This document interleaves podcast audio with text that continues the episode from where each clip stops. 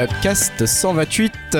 Bonjour, bonsoir à toutes et à tous. Nous sommes le 10 mai 2022. Je vais y arriver, il est 21h13 et on se lance dans l'enregistrement du podcast 128 ou 228, hein, comme certains chroniqueurs le, croient. Apparemment, maintenant, on est apparemment assez blasé de ces 6 saisons, 7 saisons d'Upcast. En tout cas, on se lance quand même avec un plaisir certain dans l'enregistrement de ce 128 euh, de Upcast. Hein. voilà, vous connaissez peut-être euh, ou vous connaissez pas. Et si vous connaissez pas, bah, sachez qu'on parle de divertissement, de culture au sens large. Ça peut être aussi bien de la musique que des séries. Ça peut être aussi bien de la littérature euh, que, je ne sais pas moi, des mangas, des animés. Enfin voilà, il y a un peu de tout. Tout se mélange avec joie. Euh, vous pouvez nous parler aussi sur Discord. On a un Upcast, euh, on a un Discord Upcast directement dédié à tout ça. Donc n'hésitez pas à venir nous demander le petit code sur Twitter @upcastfrance. Et voilà, on va se lancer pour une heure et demie, deux heures de de, Upcast 128. Euh, et bien sûr, pour ce Upcast, je ne suis pas seul. Je suis avec mes co-animateurs préférés. Il y en a un, je comprends pas ce qu'il fait. Il fait Jules. Je ne sais pas. je veux pas savoir. voilà, je vais laisser la parole à Julien. Salut Julien, comment vas-tu? Salut à tous, ben, je vois qu'il y a des gens qui sont en cosplay. Hein. Ouais. Du eh côté de, de, Yao, il est en cosplay de raccord avec le film. Toi, t'es en cosplay d'électeur de Macron. Alors ça va, hein, on dira rien. On met une euh. chemise, on met une petite chemise bleue, hein, un, peu, un peu saillante, ça y est. Là, donc euh, le cosplay, j'imagine que tu te référais à Yao. Salut Yao.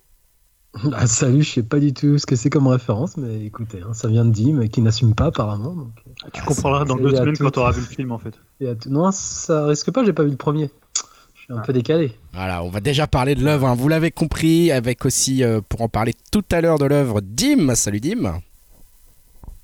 Ouais, salut tout le monde. Bah écoutez, je suis bien en forme hein, parce que là, euh, ce soir, on va parler de vrai cinéma, enfin. Enfin, on va. je remercie hein, Yao euh, pour, pour son hommage et son magnifique cosplay du Baron Mordo. voilà, ceux qui auront vu le film, vous l'avez compris plus ou moins déjà, comprendront apparemment. Et Jérémy, bien sûr, comment ça va Jérémy? Salut à tous. Alors moi j'ai vu le film, mais je vois même plus qui c'est le Baron Mordo. bon, est mal. c'est un peu le problème, mais, euh, mais c'est pas grave. Après, on va en découdre avec Dim sur ce film euh, où on sait pas, on verra. Est-ce que ça nous a plu ou pas on, on, dit rien, hein. surtout on ne dit rien. On ne sait pas d'ailleurs, hein, parce qu'on rappelle, hein, on ne dit absolument pas nos avis avant, même si des fois ça fuite un peu. Là, rien du tout, on, ne peut pas savoir. C'est vrai, rien n'a fuité, rien n'a fuité. Donc, euh, bon, on va parler, on va en parler très, très rapidement. On va rentrer dans le vif du sujet, puisque, comme vous l'avez rappelé, mes chers co-animateurs, à chaque podcast, on se fixe une œuvre.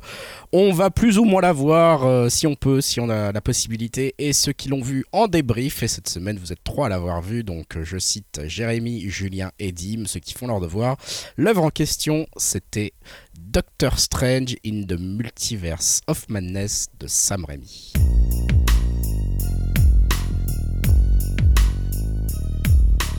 Comme beaucoup de filles, tu rêves d'être Brenda, d'avoir ton Dylan et d'insulter ton papa. Tu viens d'avoir 15 ans, hmm, intéressant. Ne dis rien à tes copines, je ne dirai rien à tes parents. Mais si tu acceptes ces conditions, on jeux polissons. Tu seras Hélène et je serai tous les garçons. Je serai l'abeille qui va lécher. On reprend avec donc cette œuvre, ce, film. Je ne sais pas si on peut parler d'œuvre, on verra, ça sera partie du débat peut-être.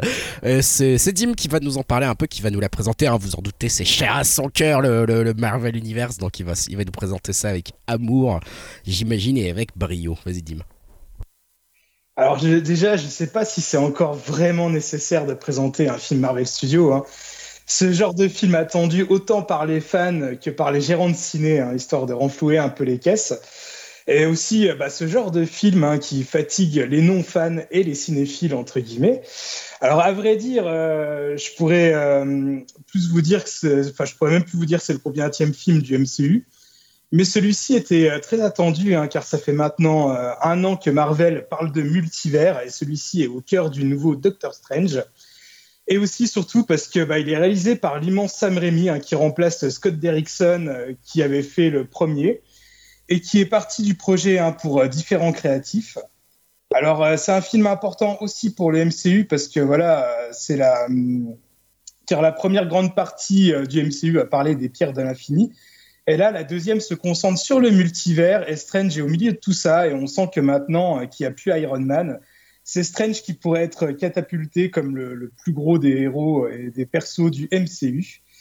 Donc, pour résumer l'histoire en deux mots, Doctor Strange fait la connaissance de la jeune America Chavez, une jeune fille qui a le pouvoir de voyager dans le multivers et celle-ci est pourchassée par une puissance maléfique qui tente de récupérer son pouvoir. Et donc Strange vient à son secours. Alors s'ensuit alors une grosse course poursuite à travers du multivers. Voilà.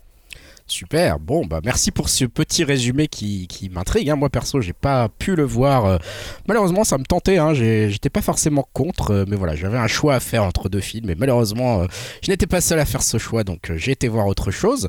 mais je suis quand même intrigué, je suis intrigué par ce film, je suis intrigué par vos avis. je sais pas si je dois laisser parler le, le, le, pro, le pro, le pro Marvel ou peut-être une voix un peu dissonante pour commencer.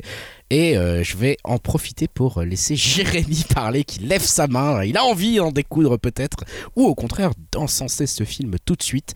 Jérémy, on attend ton avis, on est pendu à tes lèvres.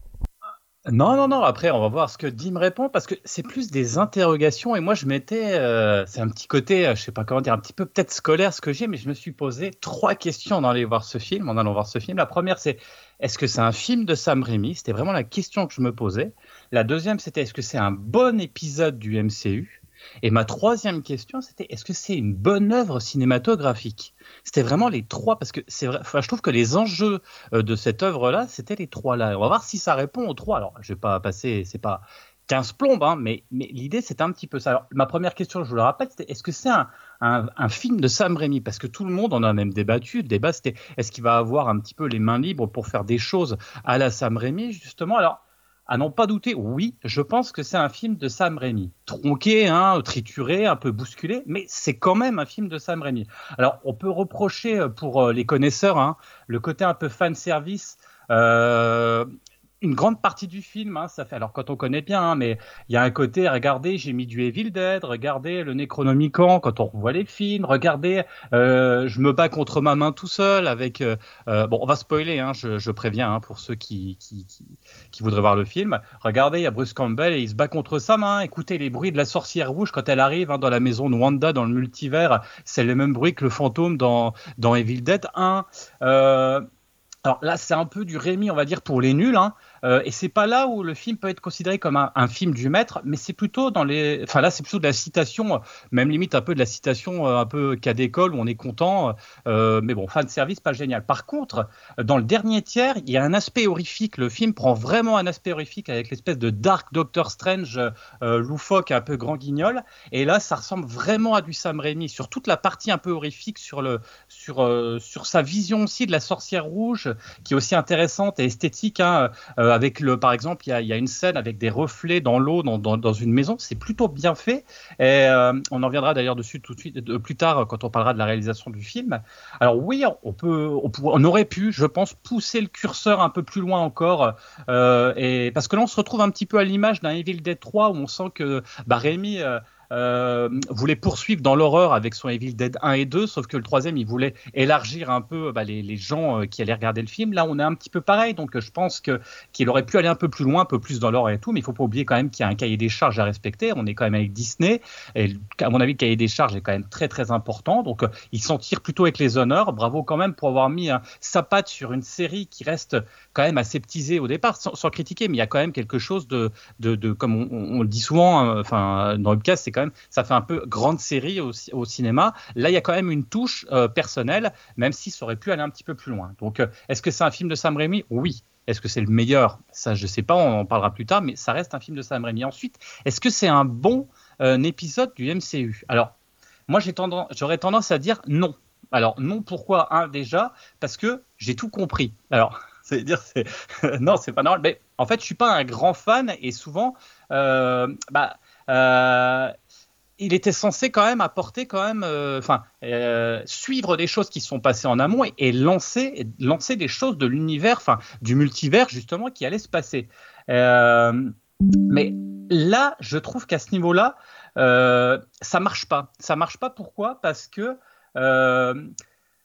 déjà le méchant. On n'a pas une présentation d'un vrai méchant parce que finalement le méchant euh, qui aurait dû arriver, peut-être, bah, là je spoil encore une fois, ça va être Wanda, hein, la sorcière rouge, euh, et forcément, bah, à la base c'est quand même une Avenger, donc du coup déjà il n'y a pas un, y a, pas un, Thanos, il n'y a pas un grand méchant qui va arriver. Donc la, menace euh, du multivers, bah, elle n'existe pas trop par rapport à ça, et ça c'est un petit peu dommage.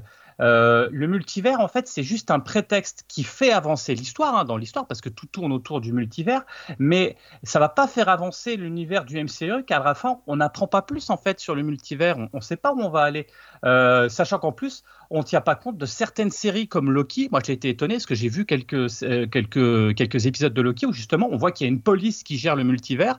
Et là, bah, je ne sais pas, ils interviennent même pas. Donc en fait, on fait venir ce, ces multivers, mais mais en fait, je vois pas en quoi ça va apporter quelque chose justement cet épisode, parce que finalement, on lance rien, on lance rien. Il n'y a pas de méchant, il n'y a pas d'enjeu par rapport au multivers, et ça, c'est un petit peu dommage. Euh, du coup, moi, j'ai plus l'impression, si on fait un parallèle, une analogie avec les séries de de, de comment de, BD, on est plus dans un récit complet Marvel d'accord, qui va être là, qui va être un one shot, qui va être un truc tout seul, euh, mais qui lance pas d'enjeu, euh, qui, lance pas le multivers. Il n'y a pas de gros méchants, il n'y a pas de Thanos, il n'y a pas d'univers cohérent, il n'y a pas de, trame initiale pertinente, en tout cas, qui va le lancer. Donc euh, là, ça m'a un petit peu. Enfin, je me suis dit, pour les fans, je vois pas en quoi c'est un, un épisode charnière. Euh, enfin, est-ce que c'est un bon film? Alors, je dirais que c'est un, bon film dans le sens c'est un bon défouloir, on va pas on va pas enlever ça. Je veux dire que bah, je me suis pas ennuyé parce que la caméra elle est virevoltante, parce qu'il y, y a, vraiment des fulgurances en termes de plans. Euh, on parlait de des reflets de la sorcière avec l'eau euh, tout à l'heure. Euh, le côté gothique, de, surtout dans le dernier tiers hein, de l'univers, dans la neige, avec il y a presque, un, presque des effets un peu burtoniens. Hein. Le rythme du film il est efficace puisque c'est une espèce de course perpétuelle hein, qui, est, qui, qui, est quand même assez courante chez Sam Raimi. Euh, la musique de Daniel Elfman, j'ai trouvé qu'il était en forme aussi, parce que des fois c'était un petit peu plus. Euh, là, j'ai trouvé que voilà, il y avait vraiment une patte musicale, c'était plutôt pas mal. Ce qui est assez marrant, c'est que le film ne démarre pas sur les chapeaux de roue. Ben, j'allais dire que je m'ennuyais presque au début du film avec la scène de mariage euh, interrompue par le monstre pieuvre qui attaque euh, la ville. Hein, c'est la première scène. Pourquoi? Bah, Simplement, je me suis dit, ouais, d'accord. En fait, la semaine dernière, j'ai vu Suicide Squad et je me suis dit, mais c'est exactement la même scène, quasiment le même monstre, et on le tue de la même manière avec une flèche dans l'œil, on lui crève l'œil. Je me suis dit, ok, bon, bah là, on reprend, on voyait ça dans, tous les films. Je me suis dit, ok, bon, bah super, c'est pas, pas que c'est mal fait, c'est que je voyais pas en quoi ça pouvait apporter quelque chose. Et puis finalement, euh, bah, sur la longueur, le film marche souvent. Moi, je dis dans ce genre de film, on s'ennuie au deuxième tiers euh, et on commence, on commence vraiment à s'ennuyer. Et là, bah, justement, euh, le dernier tiers où à chaque fois le méchant il est très méchant et, on le tue et on a gagné, bah là il y a l'aspect un peu horrifico cartoon qui apporte un, du, un vent de fraîcheur qui nous pousse à vouloir aller jusqu'au bout et euh, comme notre super vilain reste un Avenger, c'est ce que je disais tout à l'heure hein, puisque c'est quand même euh, une gentille à la base, je me suis dit mais comment ils vont faire pour euh, pour dénouer le, le nœud de cette intrigue? Parce que là justement c'est pas un grand méchant, c'est une héroïne qu'il a été il y a dans quelques épisodes avant et même dans la série WandaVision. Donc c'était plutôt intéressant me suis dit, tiens, qu'est-ce qui va se passer? Mais son gros défaut, mais son gros défaut, c'est son scénario et son écriture en général. Là, j'ai l'impression de voir un résumé d'une série en fait en deux heures. C'est ça, ça va hyper vite, mais c'est un résumé. Et, qu'est-ce que qu'est-ce que ça entraîne? Bah, On parlait du multivers. Pour moi, on a l'impression que c'est des mini-mondes. C'est pas un multivers, c'est-à-dire que euh, c'est pas exploité. Euh, ils arrivent à un endroit, euh, on, a l'impression parce que c'est le village de Retour vers le futur, toujours au même endroit, un tout petit village. Euh, par exemple, enfin je sais pas, ils cherchent un livre, un livre hyper, important. On a l'impression que bah c'est à côté à pied en cinq minutes quoi. Ah le livre il est là-bas quoi. Tout, tout est réduit, je sais pas, on n'exploite pas déjà l'univers, ce qui est vachement dommage par, une question de temps. Alors super, c'est bien, on avait réduit le temps à deux heures, mais quelque part là on n'exploite pas du coup tout ça. Et l'autre problème, c'est ce qui est, vraiment limité, c'est l'écriture des personnages principaux. Alors, je sais pas, Dim, mais on a mis Strange, mais il n'est pas du tout creusé. C'est-à-dire que tu m'aurais mis à la place, euh, je sais pas moi, Thor, Spider-Man ou un autre, même effet, même combat, parce qu'en fait, le personnage Strange dans, dans, cet épisode, euh, alors, et pourtant, c'est un super personnage, parce que c'est un espèce d'anti-héros, en plus, c'est un super acteur qui le joue, mais en fait, il sert à rien, parce que de toute façon, elle est tellement forte, la comment la, la, la, comment elle s'appelle euh, Wanda, de toute façon il se fait éclater pour tout ce qu'il pourra entreprendre. Donc à partir de ce moment-là, c'est juste un personnage qui va essayer de courir, qui s'en prend plein la tronche ce qui n'est pas étonnant dans les films de Sam Raimi, parce que tous les films, dans tous les films de Sam Raimi, So s'en prend plein la tronche, mais avec plus de fond. Là, c'est pas fait exprès, c'est simplement que quelque part, eh ben, on va suivre, c'est le personnage qu'on suit tout au long de l'histoire, mais il sert absolument à rien parce qu'il fait rien, et c'est surtout son, le fond de, ce qui se passe pour lui, en fait, de, de son enjeu qui, il n'y a pas d'enjeu en fait dans cette histoire parce que à la base c'est quand même pas un mec hyper euh, hyper sympa, il est plutôt antipathique. Donc là l'enjeu pour lui il n'y en a pas et on est beaucoup plus attaché et là c'est beaucoup plus intéressant euh, sur euh, sur en fait Wanda qui elle elle est beaucoup plus intéressante, c'est beaucoup plus pertinent et c'est elle le vrai personnage du film. Et pour ça je trouve ça un petit peu dommage. Alors, ce que je pourrais dire, c'est qu'il y a plein de bonnes idées sur le papier, mais c'est pas assez développé. Et le film devient seulement un très bon divertissement, faut pas se le cacher, on s'est bien amusé, mais c'est pas un bon film. Du coup, pour conclure hein, euh, par rapport à ça, c'est un excellent one-shot, je pense, pour Marvel. Hein, c'est plutôt du haut du panier. C'est que je m'en souviendrai peut-être un petit peu plus que les autres. Où Sam Raimi a réussi quand même à imposer par moments son style inimitable, du grand spectacle du grand spectacle qu'on aller voir en famille. Attention quand même, parce qu'il y a quand même des, des, moments où ça fait un petit peu peur. Il y a ce côté où on voit qu'ils ont voulu mettre un petit peu un côté un peu horrifique. On passe un bon moment, c'est joli, c'est dynamique. Les vieux briscards qui ont aimé Sam Raimi vont rigoler, vont chercher tous les easter eggs hein, qui sont légion dans, dans, dans le film. Mais malheureusement, on est loin du film marquant. Pour moi, il n'y a pas l'impact d'un Batman, par exemple, qu'on avait juste avant, qui prenait plus de risques, qui proposait une copie, certes, avec plus de défauts, hein, mais avec plus de personnalité, selon moi. Du coup, c'est un MCU. Euh, encore un de plus. Allez hop, j'ai envie de dire au suivant. Bon, bah écoute, merci euh, Jérémy de cet avis.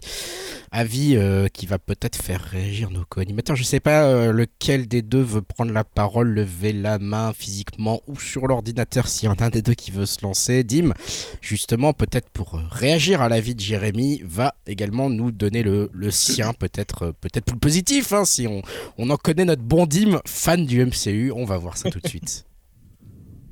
Non, tout d'abord, bah, pour réagir aux propos de Jérémy, euh, alors je suis d'accord avec lui, et on sent quand même bien la, touche de, de, de, Sam Rémy. Euh, au niveau des enjeux, alors pour moi, ça limite plus à une qualité que c'est un film qui n'y a pas vraiment de gros enjeux, on va dire, sur l'univers du MCU. Dans le sens que je trouve que là, en ce moment, il s'autorise un peu plus des respirations. Euh, on va dire, des, films sans trop d'impact, euh, pas comme dans la, première phase où, euh, voilà, limite à chaque fin de film, on voyait Thanos euh, qui prenait, on va dire, bien son temps avant de débarquer sur Terre et qui nous a fait poireauter pendant dix ans. Là, c'est plus, on va dire, comme tu disais, des one-shots. Et là, pour moi, pour le coup, c'est vraiment un one-shot réussi. Bah, du fait de sa réalisation, je trouve que voilà, c'est vraiment un film du MCU qui est assez marquant. Et bah, tu citais euh, justement, tu citais The Batman. Et on va dire que pour moi, j'avais deux grosses attentes cette année euh, au niveau blockbuster. Bah, C'était justement The Batman et ce Doctor Strange. Et euh, bah, on peut dire que c'est un peu l'inverse soit du Batman. Que Batman, ça prenait bien son temps avec une enquête, avec peu d'action, alors que là, avec Strange, bah, c'est une course poursuite qui s'arrête jamais, avec un rythme de dingue et beaucoup d'action. Donc, euh, bah ouais, moi évidemment, j'ai beaucoup aimé, hein, euh, déjà parce que, ouais, bah voilà, comme on disait, c'est vraiment bien un film de Sam Raimi. Ou tout du moins, on sent bien sa patte derrière la caméra. Hein. Dès le début du film, on a le droit à des grosses scènes d'action. Euh, la toute première scène où voilà, la, caméra, elle va dans tous les sens. On, a vraiment aussi des effets de caméra à la Evil Dead. le film, même si voilà, c'est loin d'être un film d'horreur, a quand même quelques passages qui pourraient faire rappeler sa saga culte.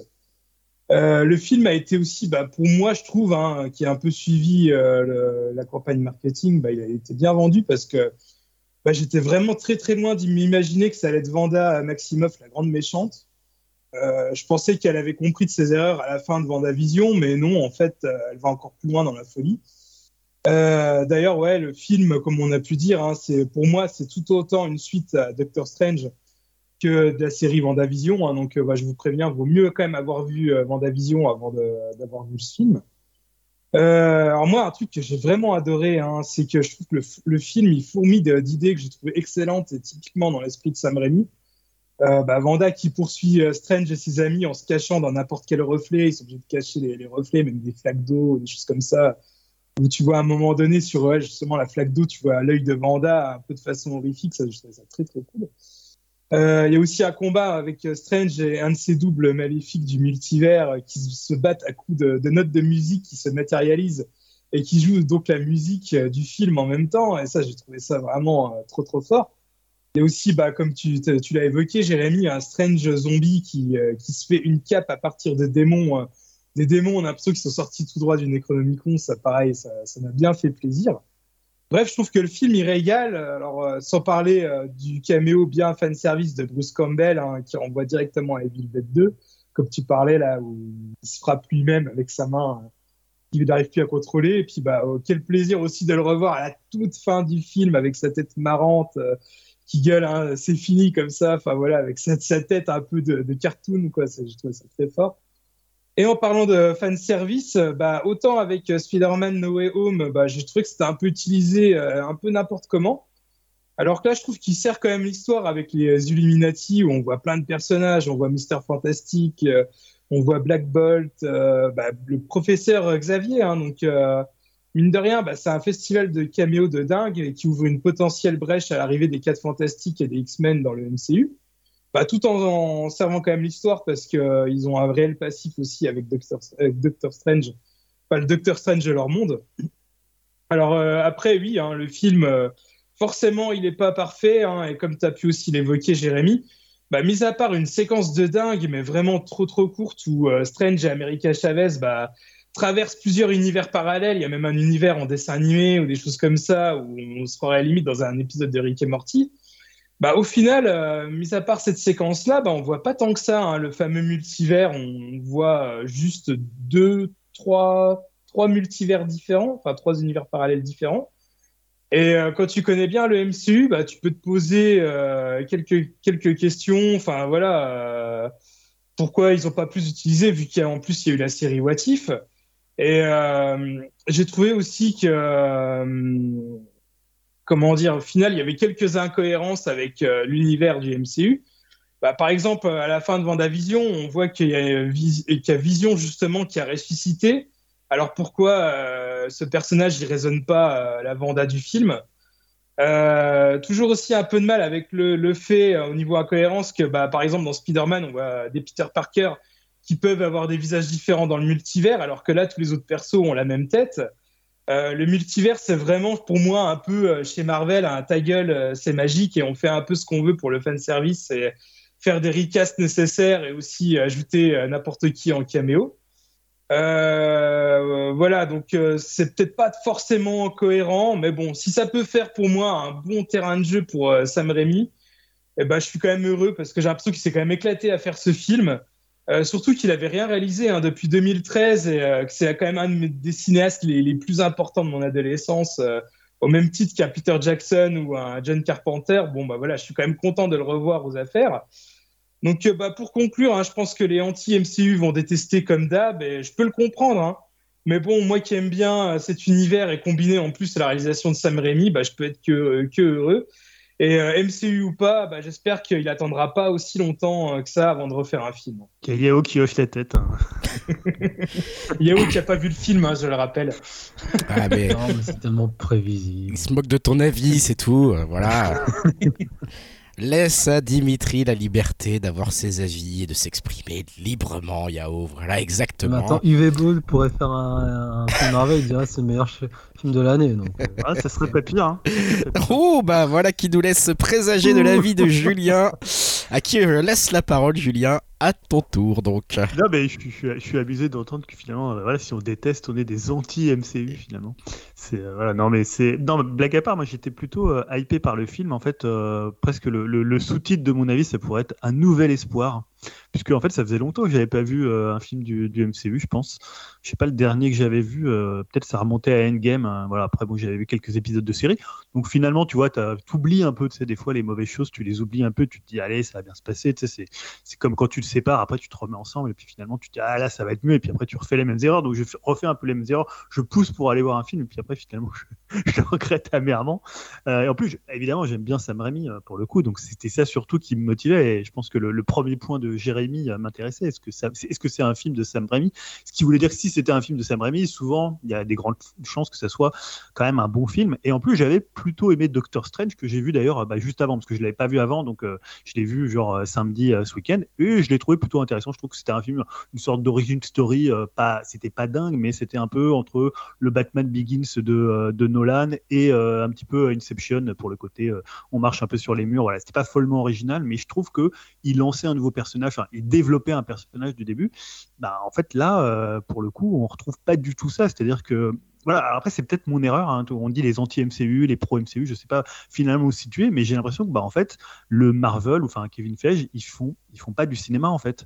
Euh, alors, eh, peut-être finalement, je devrais dire, ils font pas des films, ils font du cinéma, puisqu'il y a une caméra, il y a des acteurs, il y a des techniciens, il y a tout le. vin ça ressemble à du cinéma, mais je trouve que c'est pas des films, c'est jamais construit comme des films. Alors, peut-être qu'à un moment, on disait, ils inventent euh, une nouvelle forme, c'est finalement une série au cinéma, mais en même temps, t'as pas non plus euh, l'épaisseur psychologique que tu peux avoir finalement dans, une série, parce qu'ils développent aucun personnage, c'est juste des apparitions, tu as l'impression qu'ils ont des cartes. Là, ils disent, tiens, on va mettre le professeur Javier, il va être là. À la fin, on te met, tiens, on a un nouveau personnage c'est Charlie Theron, faut qu'on l'introduise, euh, on va te la mettre dans la scène de fin, euh, voilà.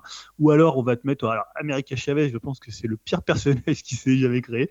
Bah, c'est-à-dire c'était un personnage, tu ne sais pas du tout qui elle est. Alors il y a une vague, euh, j'ai l'impression qu'elle a des, elle a deux, deux mères, hein, deux, deux, mères lesbiennes. Alors c'est un tout petit peu suggéré dans le film, on les voit, mais en même temps, bah, pas, pour le coup, t'en sais pas beaucoup plus. Le personnage, il est jamais développé. C'est-à-dire qu'au début, alors tu as, une première scène où tu te rends compte que tu penses que c'est un rêve de, de Doctor Strange, et en fait, ça se passe dans le, multivers. Donc tu, tu, vois que dans ce rêve, par rapport à America Chavez, il, il va la sacrifier, il va, il va la, la, la, faire mourir. Donc tu dis ah ouais, il va y avoir une espèce comme ça à la fois d'antagonisme, il peut-être qu'il va le regretter, peut-être qu'il va avoir, voilà, il va peut-être avoir des émotions. Non, pas du tout. Il fait une blague et on passe à autre chose. Et en fait, c'est toujours comme ça. C'est des cartes qu'on lance, qu'on dispose. Euh, et en fait, il y a aucune psychologie, il y a aucun. Euh, voilà, on, parlait de Batman avant. Alors, on peut reprocher des, plein de choses au, dernier à, The Batman, mais au moins, je sais pas, il y a une espèce de vision, il y a une espèce de, il y a un personnage, il y a, euh, je sais pas, il y a un choix, il y a un angle en fait pour développer. Il y a une écriture en fait. Et là, il y en a jamais. Tu vois, quand j'entendais Dim, c'était ah ouais, là, il y a des caméos euh, euh, des, euh, des futurs Avengers, il y a Professeur Xavier, mais voilà, mais pourquoi ils sont là? Ça ne sert à rien, tu vois. Et je veux dire, à un moment donné, ça dure depuis, je sais pas, là, 10 ans, on va reprendre pour 10 ans de, bah, de non-films. Et je trouve ça, enfin moi je trouve ça hyper triste. Et en plus, alors peut-être qu'on en parlera de finalement l'impact que ça a sur le cinéma. Alors moi je pense pas que le MCU ça soit euh, finalement ce qui est tué le, cinéma. Il y, a, plein de causes. Enfin je veux dire le cinéma d'action, le cinéma de blockbuster. Mais tu vois aujourd'hui je vois des gens euh, qui critiquent euh, le Avatar 2 de, Cameron, mais au moins je sais pas ça va ressembler à un film. Alors peut-être que ça sera complètement con, peut-être que finalement ça sera un film de merde, mais il y aura un point de vue, il y aura un auteur derrière, un réalisateur. Alors, alors là, il y en a un réalisateur, parce qu'on peut pas dire que le film il soit pour le coup mal réalisé. Et d'ailleurs, moi, dans la première partie du film, contrairement à Jérémy, j'ai préféré la première partie quand finalement ça ressemble un peu à du Sam Raimi sous cloche, du Sam Raimi un peu wish, tu vois, le truc, on dirait un peu le, truc de l'hôtel de ville de Spider-Man euh, premier du nom. Après, tu as évidemment tout le côté horrifique avec les mains qui sortent, ok, c'est Bill Dead. Alors, c'est pas très fin, euh, on peut s'attendre à mieux quand même de Sam Raimi, mais en même temps, tu peux te dire, ah ouais, euh, finalement, il est dans un, dans un Marvel et il a réussi quand même à, euh, bah, alors je sais pas comment ça s'est fait, hein. est-ce que c'est lui qui l'a imposé, est-ce que finalement c'est Kevin Feige qui est fan de Sam Raimi et qui s'est dit tiens là ça peut être bien d'avoir des trucs un peu à la Sam Raimi, voilà je sais pas quel public euh, il voulait, euh, il voulait finalement viser.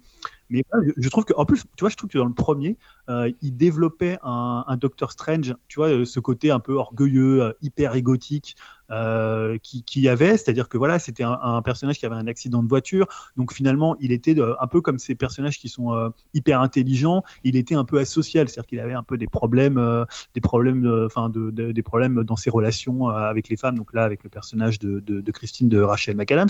Alors là, la scène, alors moi, je la trouve pas trop mal cette scène où il va à son mariage et finalement, tu sens que il est un peu là, il est un peu dégoûté, mais c'est après finalement, c'est toujours, voilà, on se ressort par un petit caméo, par une petite blague. Il n'y a jamais, en fait, aucune profondeur dans, dans, les personnages.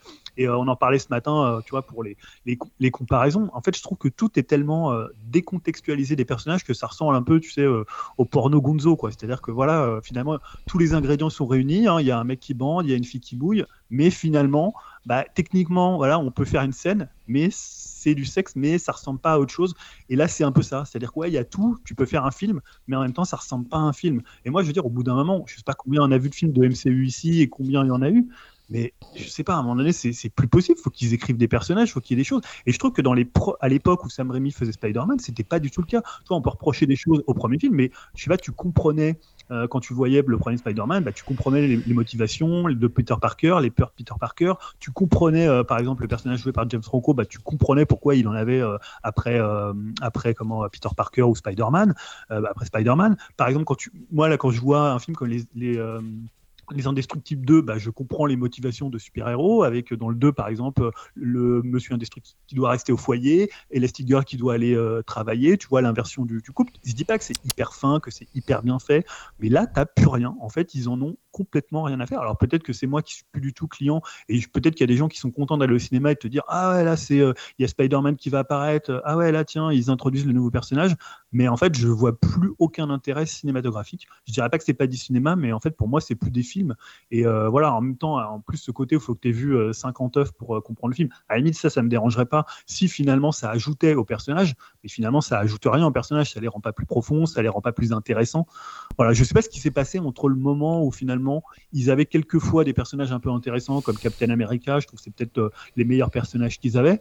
Et finalement, maintenant, ils en ont vraiment plus rien à faire. Et là, quand tu vois comment ils intègrent les futurs personnages du MCU, tu te dis, bah putain, les gars, ok, bah sans moi. Quoi.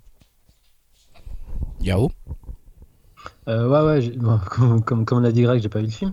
Mais euh, moi j'avais une question. Bah, peut-être, je sais pas, je t'ai pas entendu le dire, mais par rapport à Sam Raimi, donc du coup, il, entre guillemets, s'est fait broyer par, par la machine Kevin Feige.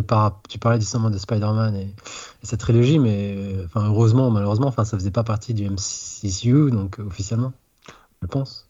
Mais, moi, je trouve que pour le coup, le, Sam Raimi, on, peut le reconnaître et je suis assez d'accord. C'est-à-dire toute la première partie du film. Moi, je trouve qu'il y a un peu, si j'ose appeler ça film, il y a un peu deux films en un. C'est-à-dire que la première partie qui est très Sam Raimi, je trouve, euh, le côté horrifique euh, qu'a souligné euh, Jérémy et qu'a souligné aussi dit, mais je suis tout à fait d'accord avec ça. Et il y a un côté que peut-être t'as pas dans les, mais c'est un peu du, du Sam Raimi, du Sam Raimi sous cloche. Et la deuxième partie qui est très Kevin Feige, où ils vont te chercher le bouquin machin. Il y a le type de machin Hong Kong qui est là, il y a le type des machins à Londres qui sont là, mais tu sais pas trop pourquoi ils sont là, mais ils sont là.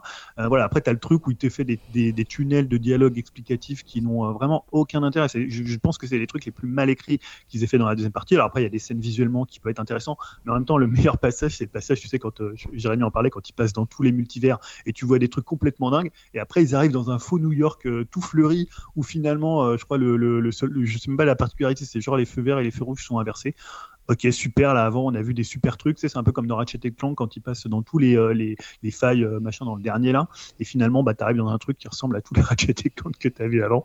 Voilà super. Bah, là c'est un peu ça tu te dis ouais il y avait des super possibilités mais ils en font rien. Donc euh, voilà après peut-être que je suis plus la cible. Moi je me suis demandé je me suis dit ouais toi je regardais les gens je me suis dit c'est quoi les gens? Alors y a, et souvent je vois ce qui est marrant je vois beaucoup de couples qui viennent voir des, des films du MCU ensemble.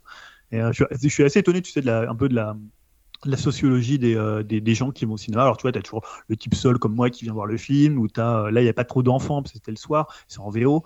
Mais tu vois, je me demande finalement qui va voir. Et en même temps, tout le monde va voir les films du CU, parce que c'est aujourd'hui les seuls films, euh, tu vois, gros, vraiment blockbuster qui fonctionnent. Là, on va voir que, voilà, on en parlait début d'année pour, pour quelques films qui sont même pas sortis au cinéma. Là, on va voir pour Northman, mais ça s'annonce pour le coup, pour le coup assez mal. Donc, j'ai l'impression qu'aujourd'hui, hors du MCU, et j'ai vu Sonic ce week-end, Sonic 2, et là pour le coup c'est complètement la marvelisation du film. C'est à dire qu'à la fin qu'est-ce qu'on t'annonce? On t'annonce euh, comment Shadow. Toi le dernier truc le, petit euh, le petit teaser de fin c'est Shadow. Comme on t'annonce un personnage du MCU et tout fonctionne pareil il n'y a aucune euh, psychologie. Alors, j'en attendais pas dans Sonic, hein, euh, pour le coup, mais c'est exactement écrit de la même façon. Les scènes arrivent euh, un peu de la même façon. Euh, mais il y a plus d'humour dans le Sonic 2, notamment dans toute la partie à Hawaii pour le coup. Mais il y a aussi des anneaux avec des multivers. Alors ça fait beaucoup penser d'ailleurs parce qu'ils rentrent en fait dans des, dans des anneaux façon un multivers. Donc, et je pense que c'est presque un meilleur film Sonic 2. Voilà. C'était mon avis cinéma. même si c'était ok, je l'avoue quand même. Oh, bam c'était assez pourri, mais non, mais honnêtement, pour, pour, être sérieux, je trouve que c'est construit maintenant. Je pense qu'ils se disent, mais t'as pas tort. Hein. Ils sont en train de dupliquer cette construction. Dans le premier Sonic, tu voyais la fin, c'était Tails qui t'annonçait, et là, ils t'annoncent. Bon, après, ils ont rajouté Knuckles, mais tu vois, à chaque fois, c'est cette idée d'ajouter des personnages, de teaser des personnages et de jamais les développer, quoi.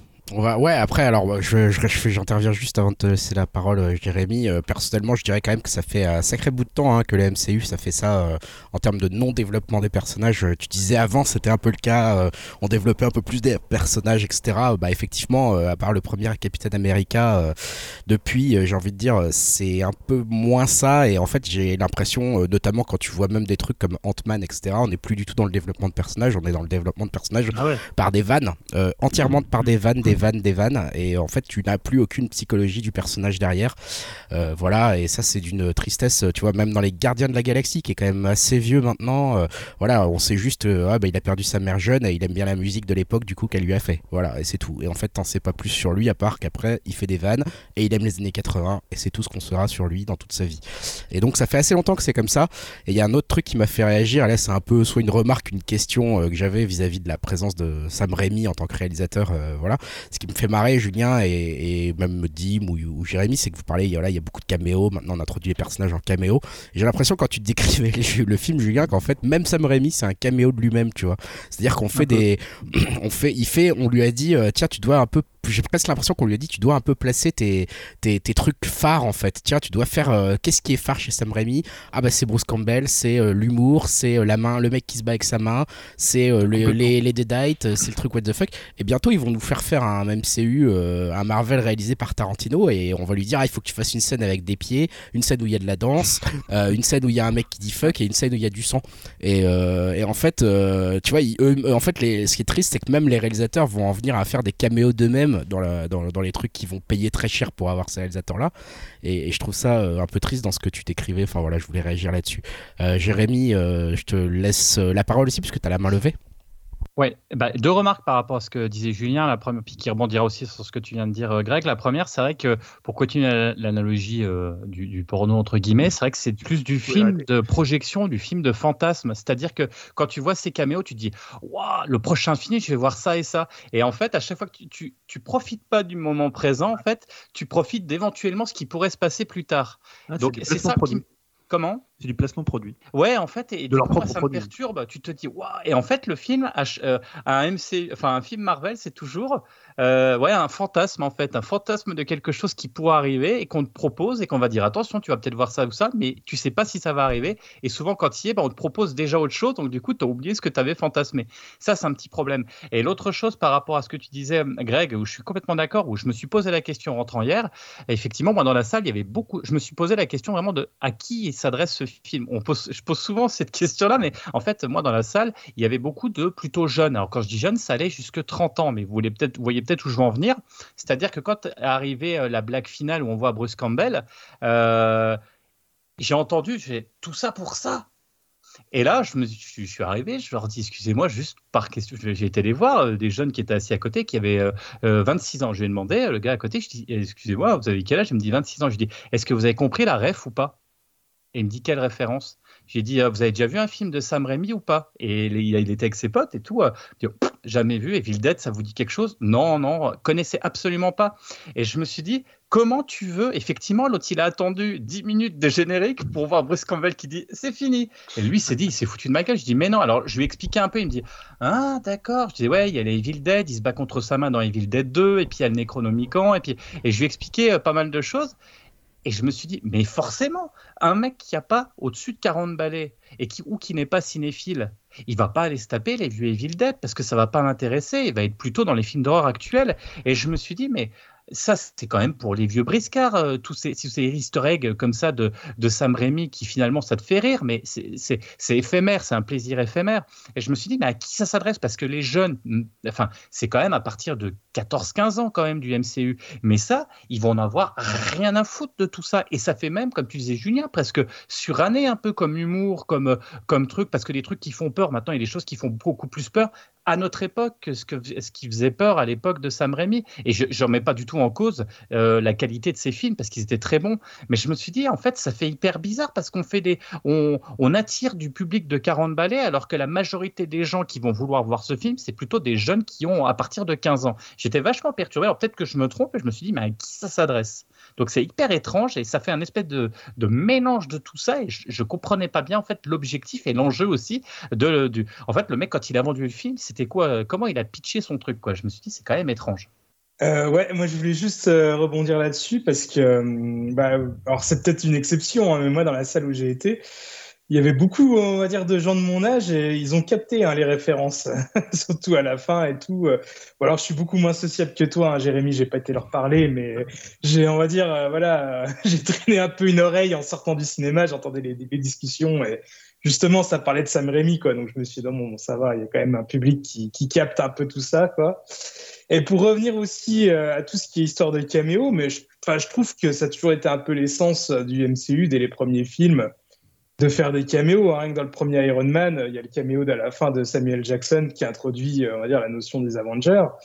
Donc pour moi, c'est pas nouveau. Mais après, oui, je peux, je peux comprendre hein, que ce soit, on va dire, du placement de produits, que du, du teasing sur les prochains films, qu'on aille voir les films que, voilà, juste pour avoir le teasing des prochains. Et bon, c'est vrai que ça peut être un gimmick assez énervant, mais ça a toujours été un peu pour moi l'essence même du MCU. Après, là, l'histoire des caméos des Illuminati, euh, vu que c'est le multivers, on peut faire tout et n'importe quoi. Hein. Par exemple, euh, le personnage de Mister Fantastic qui est interprété par le, mec de The Office euh, qui s'appelle John Krasinski. John Voilà, c'est ça, ouais. Lui, voilà, ça se trouve, il apparaîtra que dans ce film-là et Mister Fantastic pour être recast, quoi. C'est juste pour on va dire, euh, introduire certaines, euh, certains, euh, certaines notions de personnages, mais on n'est même pas sûr qu'on va revoir ces personnages-là sous cette forme-là, quoi, vu qu'ils peuvent un peu tous se permettre, même des fois, à la limite du n'importe quoi avec le multivers. On ne sait pas trop, quoi, mais bon. Pour moi, ça a toujours été quand même un peu dans l'essence de ces films-là, quoi. Donc, ça m'étonne pas plus que ça de, revoir, de retrouver ça dans, Doctor Strange, surtout que, comme je disais, c'est mieux utilisé que dans dans Spider-Man No Way Home, où là, franchement, ça voulait rien dire, c'était du, du fan service pour du fan service et c'était totalement incohérent, encore bien plus que ce Doctor Strange-là. Par, contre, les autres, enfin, je suis d'accord avec toi, mais tu vois, par exemple, le multivers où pour creuser un peu tes personnages, euh, là moi j'ai trouvé ça, mais ça m'a complètement sorti du film. Où justement pour creuser un petit peu, bah, aussi bien Doctor Strange que la, j'ai oublié comment elle s'appelle la gamine euh, américaine.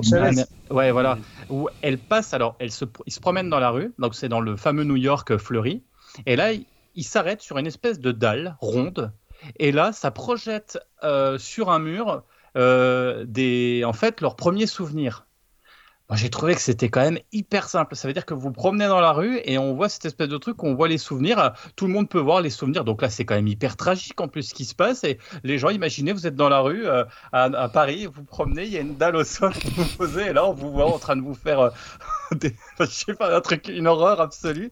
je me suis dit, mais c'est, enfin, ça m'a un peu, euh, ça m'a fait sortir parce que du film. Je me suis dit, putain, la, la, la, la facilité pour expliquer un peu l'histoire des, des, euh, des personnages, j'ai trouvé ça un peu con, quoi, en fait. Hein.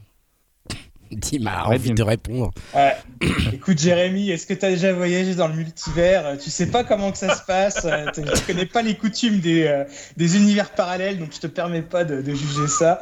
Et euh, non, juste pour rebondir aussi sur ce que tu disais par rapport à la série Loki, comme quoi on voit pas la, police du, du multivers dans le, dans le film. Moi aussi, ça m'avait interrogé, mais je me suis dit qu'en fait, dans la série Loki, ça se passe dans un 2012 alternatif qui est où à la fin, en plus de Loki, euh, la, la, TNA, ce qu'elle s'appelle, euh, non, la TVA, elle est complètement, euh, on va dire, disloquée par les événements. Donc, est-ce qu'elle existe toujours dans l'univers de Doctor Strange en 2000, je sais plus combien Voilà, c'est peut-être pour ça qu'on la voit pas. Je me suis posé la question aussi. C'était juste pour rebondir là-dessus. Je, voulais préciser un, truc. Je, sais qu'il y a quelques temps, je disais, oh, ça serait bien qu'il y ait des bons réalisateurs qui soient dans les, films en fait du MCU, parce que je me disais finalement, si les films sont pas bons ou que moi je les apprécie pas, c'est parce que derrière c'est des yes man, donc finalement ils ont euh, aucun poids. Donc on s'aperçoit que finalement c'est pas le cas. Donc à la limite, je préfère que, bah, tu vois, euh, à un moment je me disais, tiens, ça serait bien, je sais pas que Mathieu Vaughn revienne refaire un film. On avait eu euh, comment Edgar Wright qui était enfin qui, avait commencé à bosser sur Ant-Man et ça s'était pas fait, il était parti. des fois, je me disais, tu vois, un peu comme pour James Bond, je me dis putain, si Tarantino il venait faire un film d'une MCU, ça pourrait être trop cool. Et en fait, non, je me dis finalement, ça, enfin non, finalement, restez où vous êtes, essayez de faire des films de votre côté et venez pas vous perdre là-dedans pour faire une espèce d'ersatz de ce que vous avez fait parce que vous tournez plus depuis 10 ans et parce que maintenant euh, vous êtes has dans le cinéma hollywoodien. Donc tu vois, je, me dis, ou alors bah, faites comme, euh, comme, euh, enfin les sœurs, enfin comme la, comme et faites un truc terminal comme Matrix où vous, bah, vous critiquez finalement la façon de faire. Finalement, Matrix, ils ont commencé le cinéma, ils ont enfin, on va dire, réinjecté de la sève dans le cinéma d'action des années 90, et puis ils l'ont terminé avec le, dernier Matrix, voilà, en se moquant quelque part de cette idée de plus du tout de faire de personnages et Matrix revenait à l'essence même de ces personnages et ce qui comptait c'était les personnages et pas tout ce qu'il y avait autour. Euh, d'ailleurs, on pourra parler du, du, espèce de caméo final de Matrix. Qui était, on avait plus une joke pour se moquer justement de ces. Euh... Bon, c'est pas très grave, c'est pas un spoil, Jérémy, mais il y a, voilà, il y a, une dernière scène un peu comme fait euh, le, MCU, mais moi, je pense que c'était vraiment une façon de s'en moquer. Je pense que le film est très, euh, est très comment méta sur ça et se, se, moque de ça à la fois de lui-même et à la fois de ce qui est devenu le, le, cinéma d'action et le, cinéma de Euh, non, bah, je, voilà, après, tu as le droit de pas être d'accord. Hein. Moi, je trouve que c'est un grand film sur ça. Vision. Et euh, voilà, donc pour le coup, euh, je, me dis, voilà, si les réalisateurs, veulent, les, grands réalisateurs ou les bons réalisateurs veulent, veulent venir faire des films du MCU, j'en vois finalement plus aucun intérêt après, après avoir vu Sam Raimi faire un film dans le MCU où finalement, bah, ça n'a aucun intérêt. Donc j'ai pas envie de voir Edgar White ou je sais pas, un Tarantino ou se corrompre, se fourvoyer dans le MCU. Euh, si ça vous va, je vous propose qu'on passe J'avais une question, aux news, moi, bientôt. Oui, alors, dernière question avant les news, hein, parce que ça fait déjà 40 minutes sur ce film, ça suffit. Ah, bah, on peut ah, continuer, il y a un débat sur le cinéma. euh, du coup, Sam Raimi, il est pressenti pour faire le reste. Enfin, le reste, je veux dire, s'il y a un Strange 3 ou tu sais pas du tout, ou, c'est juste un one-shot. Ah bah, déjà, je, peux te dire que Strange 3, il est, il est teasé dans la fin du film. Mais euh, je sais pas du tout. Je sais que bah, de toute façon, euh, je vais avoir une news après hein, sur Sam Raimi, donc on pourra revenir là-dessus. Mais pour l'instant, il n'y a, a, rien de prévu hein, là-dessus. Est-ce que tu sais si c'est comme tu sais les, euh, les mecs qui sont en prison qui balancent le tu vois qui balancent le gros le gros dealer le gros parrain au flic? Est-ce que par exemple là en fait il va peut-être avoir le droit de faire un film à lui? Peut-être qu'il a, il a négocié, il va peut-être prendre, je sais pas, X% des recettes du, euh, du, MCU et il va faire un petit film à lui, tu vois, genre comme il avait fait un plan simple, un truc un peu. Peut-être que Kevin Feige lui a dit Allez, Sam, tu me le fais, et puis je te file euh, peut-être, euh, je sais pas, je te file un million de dollars, et puis tu me fais un petit film de tous côtés. Non, il a pas dealé un truc comme eh ça. Bah écoute, c'est possible, en reviendra ah. tout à l'heure. on, va en parler, on va en parler dans les news, justement. vous l'avez compris, voilà, on va terminer les spoilers. non, pas, pas spécialement, non, non, non. Moi, j'avais pas spécialement envie Enfin, si, je, enfin, voilà, je suis curieux du film, je suis curieux des scènes euh, que vous décrivez euh, sur l'aspect visuel du truc. Bon, après, voilà, moi, le MCU, euh, j'ai un peu lâché l'affaire aussi. je suis un peu perdu dans les trucs. Donc, voilà, je comprends déjà plus grand chose à ce qui se passe. Donc, pour qu'il me foute maintenant du multivers, ça va vite me saouler. Donc euh, non merci, euh, ça ira pour cette fois. Voilà, voilà. On va donc euh, terminer les spoilers sur cette partie et on va passer aux news. Et bah justement, hein, soyons cohérents. J'ai envie de laisser ma parole à Dim puisqu'il nous tease déjà ses news sur Sam Raimi. justement, dis-nous, dis-nous un peu la suite pour pour Sam Raimi. Est-ce qu'il va rebondir? Est-ce qu'il va reprendre sa carrière de cinéaste maintenant qu'il va faire un film qui va gagner 2 milliards à peu près? Parce qu'on le sait déjà, peu, environ. donc du coup, Dim, ça va lui ouvrir des portes, ça, maintenant, à ce petit réalisateur inconnu.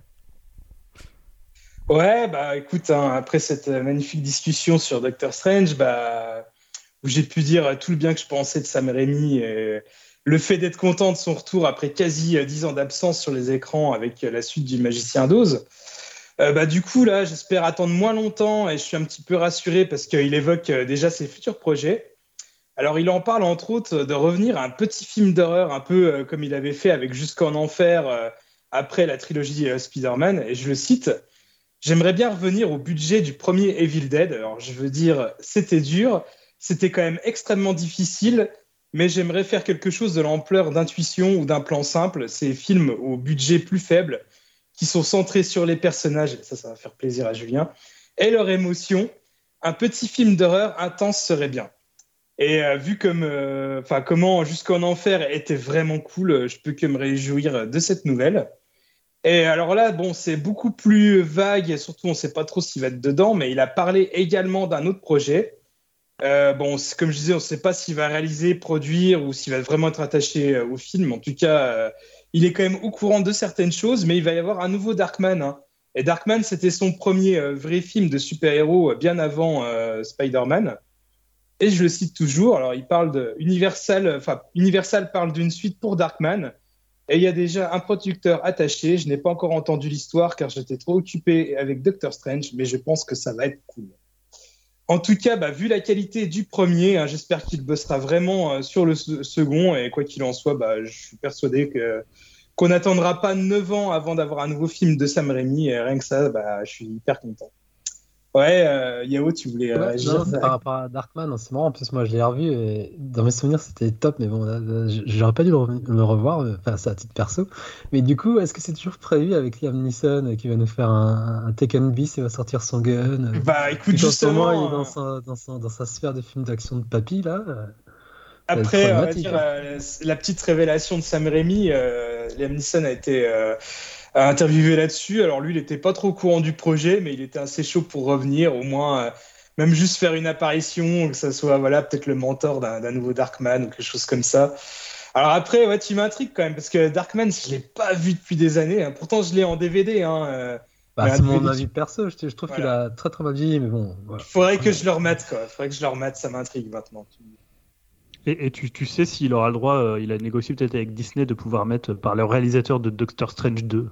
Tu vois, Ouais, écoute, sûrement, hein, ça, ça se négocie facilement, je pense. hein. ça sera surtout plus que le vendeur que Sam Raimi. Quoi. Surtout que le film cartonne. Donc, ouais. euh, voilà. Ça aurait été étonnant d'avoir l'inverse, hein, qui ne cartonne pas. Euh, bah, Julien, justement, tu poses une question, mais je, je te laisse la parole. Du coup, on va parler un peu jeux vidéo, n'est-ce pas? Ou plutôt absence de jeux vidéo. Oui, parce que la news qui m'a marqué bah, ces, dernières semaines, c'est la pénurie des, semi-conducteurs. Pour le coup, on en avait déjà parlé. hein, donc, euh, la pénurie des semi-conducteurs qui devait se poursuivre jusqu'en 2023 et qui en fait va se poursuivre 2024. Et donc, bah, entre autres, rendre la disponibilité des consoles de nouvelle génération, donc les Xbox Series et les PS5 euh, plus ou moins aléatoires et assez compliqué. Donc, c'est le PDG en fait d'Intel qui s'appelle Pat Gelsinger qui l'a annoncé au site euh, CNBC. Donc, en fait, la pénurie, donc euh, là on parle de quoi? De semi-conducteurs? Bah, C'est tout ce qu'il y a à l'intérieur, parce que ça concerne pas que les consoles, hein, ça concerne aussi, je crois, euh, les téléphones portables, les voitures, enfin voilà, plein de, choses qui sont aussi en, pénurie. Donc ça va se poursuivre jusqu'en 2024, alors que bah, il y a quelques mois, ils tablaient plutôt sur un retour à la normale pour 2023, hein, ce qui avait déjà fait réagir, parce qu'on se disait, ah ouais, encore un an et demi sans, pouvoir euh, trouver facilement des consoles. Alors évidemment, les explications, c'est bien sûr la crise sanitaire, mais également la forte demande des différentes industries et les perturbations logistiques. Donc trois facteurs qui ont un impact sur la production des smartphones, comme je disais, des voitures et également des consoles.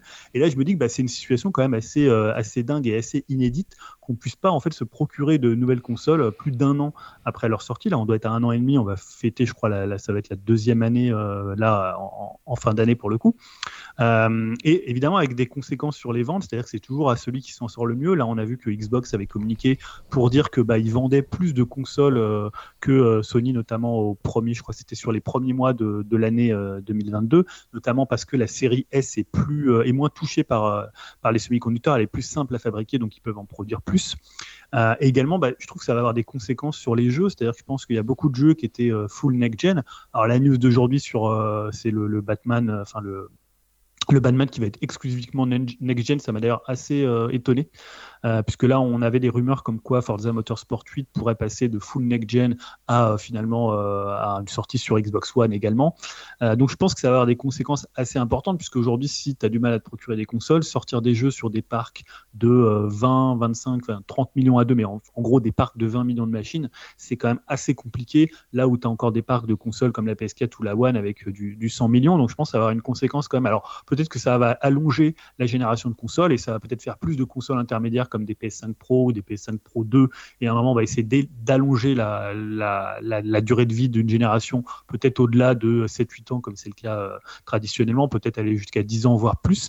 Mais voilà, en même temps je trouve que c'est euh, une conséquence sur le, côté bah, finalement tu achètes une console aujourd'hui et tu as plus l'impression de changer juste ta carte graphique et que tous les jeux sortent sur cette console et là c'est encore accentué par ça parce que je pense qu'il y a peu de devs qui peuvent prendre le risque de proposer un jeu full next-gen alors que les stocks sont extrêmement euh, bah, sont en flux tendu et que c'est extrêmement compliqué de s'en procurer. Alors ils ont quand même vendu 20 millions pratiquement de PS5, hein. Sony a, publié ses chiffres euh, ce matin, mais je me dis que là pour des jeux vraiment qui vont t'en mettre plein la vue, qui sont exclusivement next-gen, va peut-être falloir justement attendre 2024-2025. Alors on sait que Microsoft, eux, ils avaient tablé sur deux ans de cross-gen et après le développement qui, était déjà, est déjà lancé évidemment, mais la sortie de jeux euh, full next-gen. Sony, eux, au début, ils avaient dit nous, on travaille les générations et euh, on va changer de génération, mais finalement, ils sont revenus en arrière notamment à cause, à mon avis, de la pénurie et des jeux comme Gran Turismo, comme euh, Horizon, comme euh, finalement pas mal de jeux sont sortis sur toutes les machines. Voilà, donc que c'est une situation, situation inédite où tu te lèves un matin et tu dis tiens, j'aimerais bien avoir une console, bah en fait, bah tu peux pas.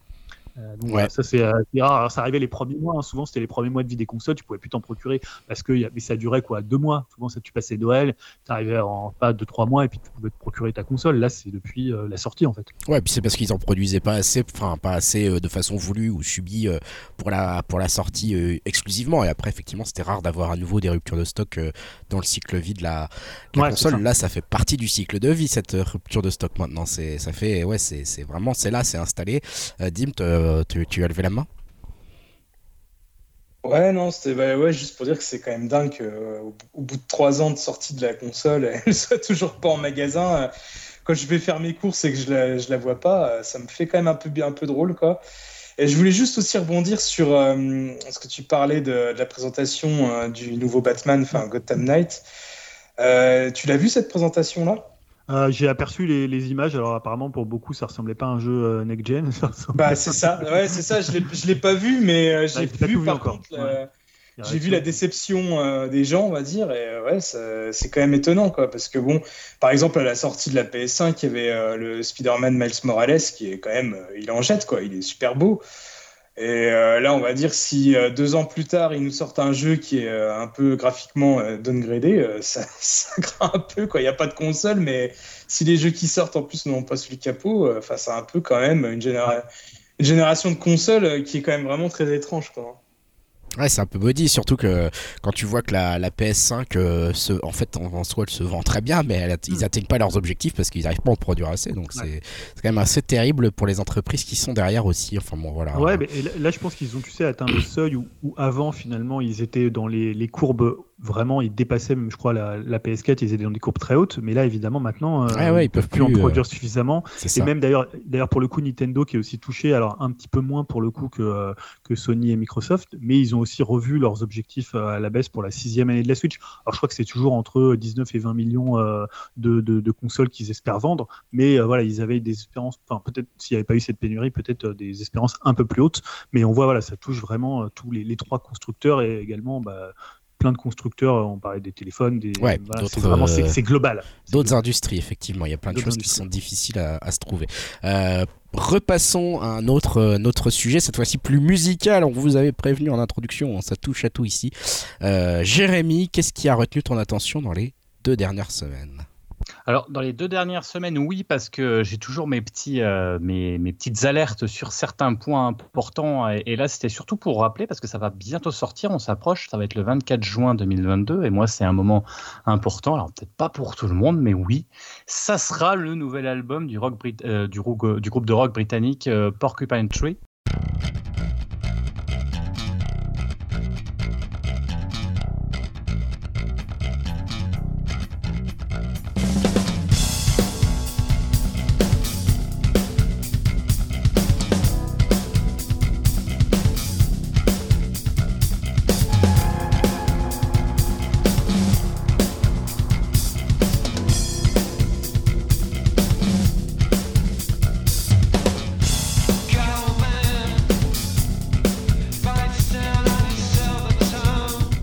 L'album va s'appeler Closer euh, Continuation. Euh, le, bon, le groupe euh, est aujourd'hui composé et tourné autour de Steven Wilson, hein, qui est guitariste, compositeur, enfin voilà, producteur, chanteur, quand même un personnage quand même important en ce moment, enfin même depuis depuis plusieurs décennies, qui est finalement encore un petit peu dans l'ombre. Alors certains diront peut-être que non, mais c'est pas quelqu'un qui est très très connu et pourtant il a énormément influencé. Enfin on en reparlera, mais il, et il influence encore beaucoup le monde de la musique ces dernières ces, ces, dizaines dernières années, hein, ces dix dernières années même avant. Euh, Richard Barbery le, clavier et euh, le batteur qui est un génial batteur. Enfin pour moi, à mon avis, c'est un des meilleurs batteurs actuels, c'est Gavin Harrison qui va reprendre. Donc vous voyez des pointures quand même. Alors depuis 2010, le groupe était à l'arrêt. Gavin Harrison annoncé il y a quelques jours hein, dans le journal euh, canadien La Presse lors de sa tournée avec un autre groupe intéressant aussi, c'est Pineapple Sif. C'est un groupe britannique aussi de, post-prog hein, qui ressemble un petit peu à Porcupine Tree sans atteindre effectivement le, niveau, je trouve. Donc il a dit nous serons plongés dans un, tourbillon de promotion autour du nouvel album de Porcupine Tree. Après quoi, nous allons faire notre répétition en août. C'est assez gros en fait, beaucoup plus qu'à l'époque où nous avons mis le groupe en veilleuse. On s'est aperçu que la légende du groupe avait beaucoup grandi au fil des années. Et c'est là où ça devient intéressant. Euh, euh, avec la montée en puissance du phénomène Steven Winson, qui a sorti des albums excellents en solo avec des, des noms euh, incroyables hein, quand même. Hein. Je, je, vais être très dithyrambique, mais voilà. Après qu'on aime ou qu'on n'aime pas, c'est quand même un personnage qui, qui est tellement important. Euh, il y a le prestige aussi de Gavin Harrison. Euh, euh, donc du coup, l'attente du nouvel album, ça me fait un peu le même effet que le nouvel album de Tool qu'on a entendu. Alors peut-être aussi même, peut-être une déception à la fin, hein, mais il y a vraiment ce, ce même ressenti parce que c'est un groupe mythique qui a duré pendant des décennies. donc du coup, euh, je, suis très curieux de voir ce que ça a donné. C'était en plus pas véritablement une obligation pour ces légendes du rock de faire revivre Porcupine Tree. Hein, Wilson, c'est ce que je disais entre ses projets solo, sa production, euh, euh, bah, il, pouvait faire ce qu'il avait envie. Harrison, il est dans King Crimson. Euh, il est, comme je l'ai dit, dans, dans Pineapple Thief. Donc, du coup, il a aussi plein de, euh, projets. Et Barbery, lui, il joue avec, euh, entre autres, hein, il joue avec l'ancienne Marillion, Steve Hogarth. Enfin, voilà. Ils ont tous les deux plein de, plein de choses. Donc, ils ont décidé de rejouer ensemble. Alors, visiblement, selon Wilson, ça serait plus pour une conclusion à une carrière assez dingue. Car constante pour Porcupine Tree, hein, je mets au défi quiconque de me donner un nom d'album raté pour ce groupe qui a su évoluer durant toute sa carrière. Ça a commencé dans les carrières, ça a commencé les années 90 avec euh, des albums plutôt mélodiques mais solides hein, musicalement, passant par une période vraiment rock prog euh, typé Pink Floyd, vers un metal prog sur les dernières années avec l'arrivée de Gavin Harrison et avec la rencontre en fait de Wilson. Hein. Euh, il avait rencontré euh, Wilson avait rencontré, a rencontré Michael Ackerfeld du chanteur, enfin le chanteur de Pef. Il avait produit un album pour pour Pef et du coup ils ont pas mal bossé ensemble et ça avait de l'influence sur le groupe. Euh, donc c'est surtout une volonté de faire un album avec des choses à raconter. Euh, pour terminer, euh, voilà, je pense leur, leur, leur, leur, leur parcours, voilà, 5 étoiles. Alors, euh, Porcupine Tree a annoncé, alors c'est ces dernières choses qu'ils ont dit, le guitariste Randy Maxtin, qui fait partie du groupe Lo-Fi Resistance, et le bassiste Nate Navarro, pour intégrer le line-up de live qui commencera du coup à Paris. ils seront à Paris en novembre 2022. Euh, voilà, donc c'est une très grosse hype pour moi cette année musicale et même peut-être une des plus grosses. Donc j'attends et j'ai hâte de voir ce que ça va donner en espérant pas être déçu. Eh ben écoute, on l'espère tous. Hein. Tu as dit que c'était en fin juin, c'est ça hein? Ça va être exactement le 24 juin 2022. Bon, on en reparlera peut-être euh, soit euh, dans cette saison d'Upcast, soit dans la saison prochaine à la rentrée si, si jamais on est déjà parti en vacances à ce moment-là, mais euh, on garde ça sous le coude. Pas de chronique rétro exceptionnellement, cet, cet épisode c'est normalement l'épisode de la chronique rétro, mais à la place une interview, une interview menée de main de maître par Yao. Yao, est-ce que tu peux nous introduire un petit peu cet enregistrement qu'on va s'écouter euh, Ouais. Euh, donc, bah, c'est ma première interview Upcast euh, en solo. Donc, j'ai un petit pincement au cœur.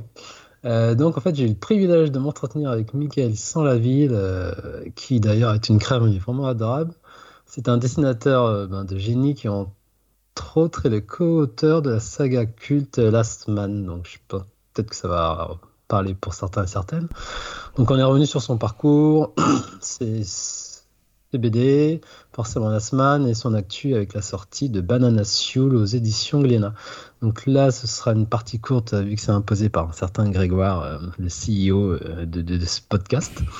Mais ne vous inquiétez pas, la version longue arrivera euh, plus tard, tant que je fasse le montage. Et, et donc voilà, ben, profitez bien et j'attends vos retours là-dessus. Voilà. Super, on s'écoute ça tout de suite. Salut Mickaël, comment ça va?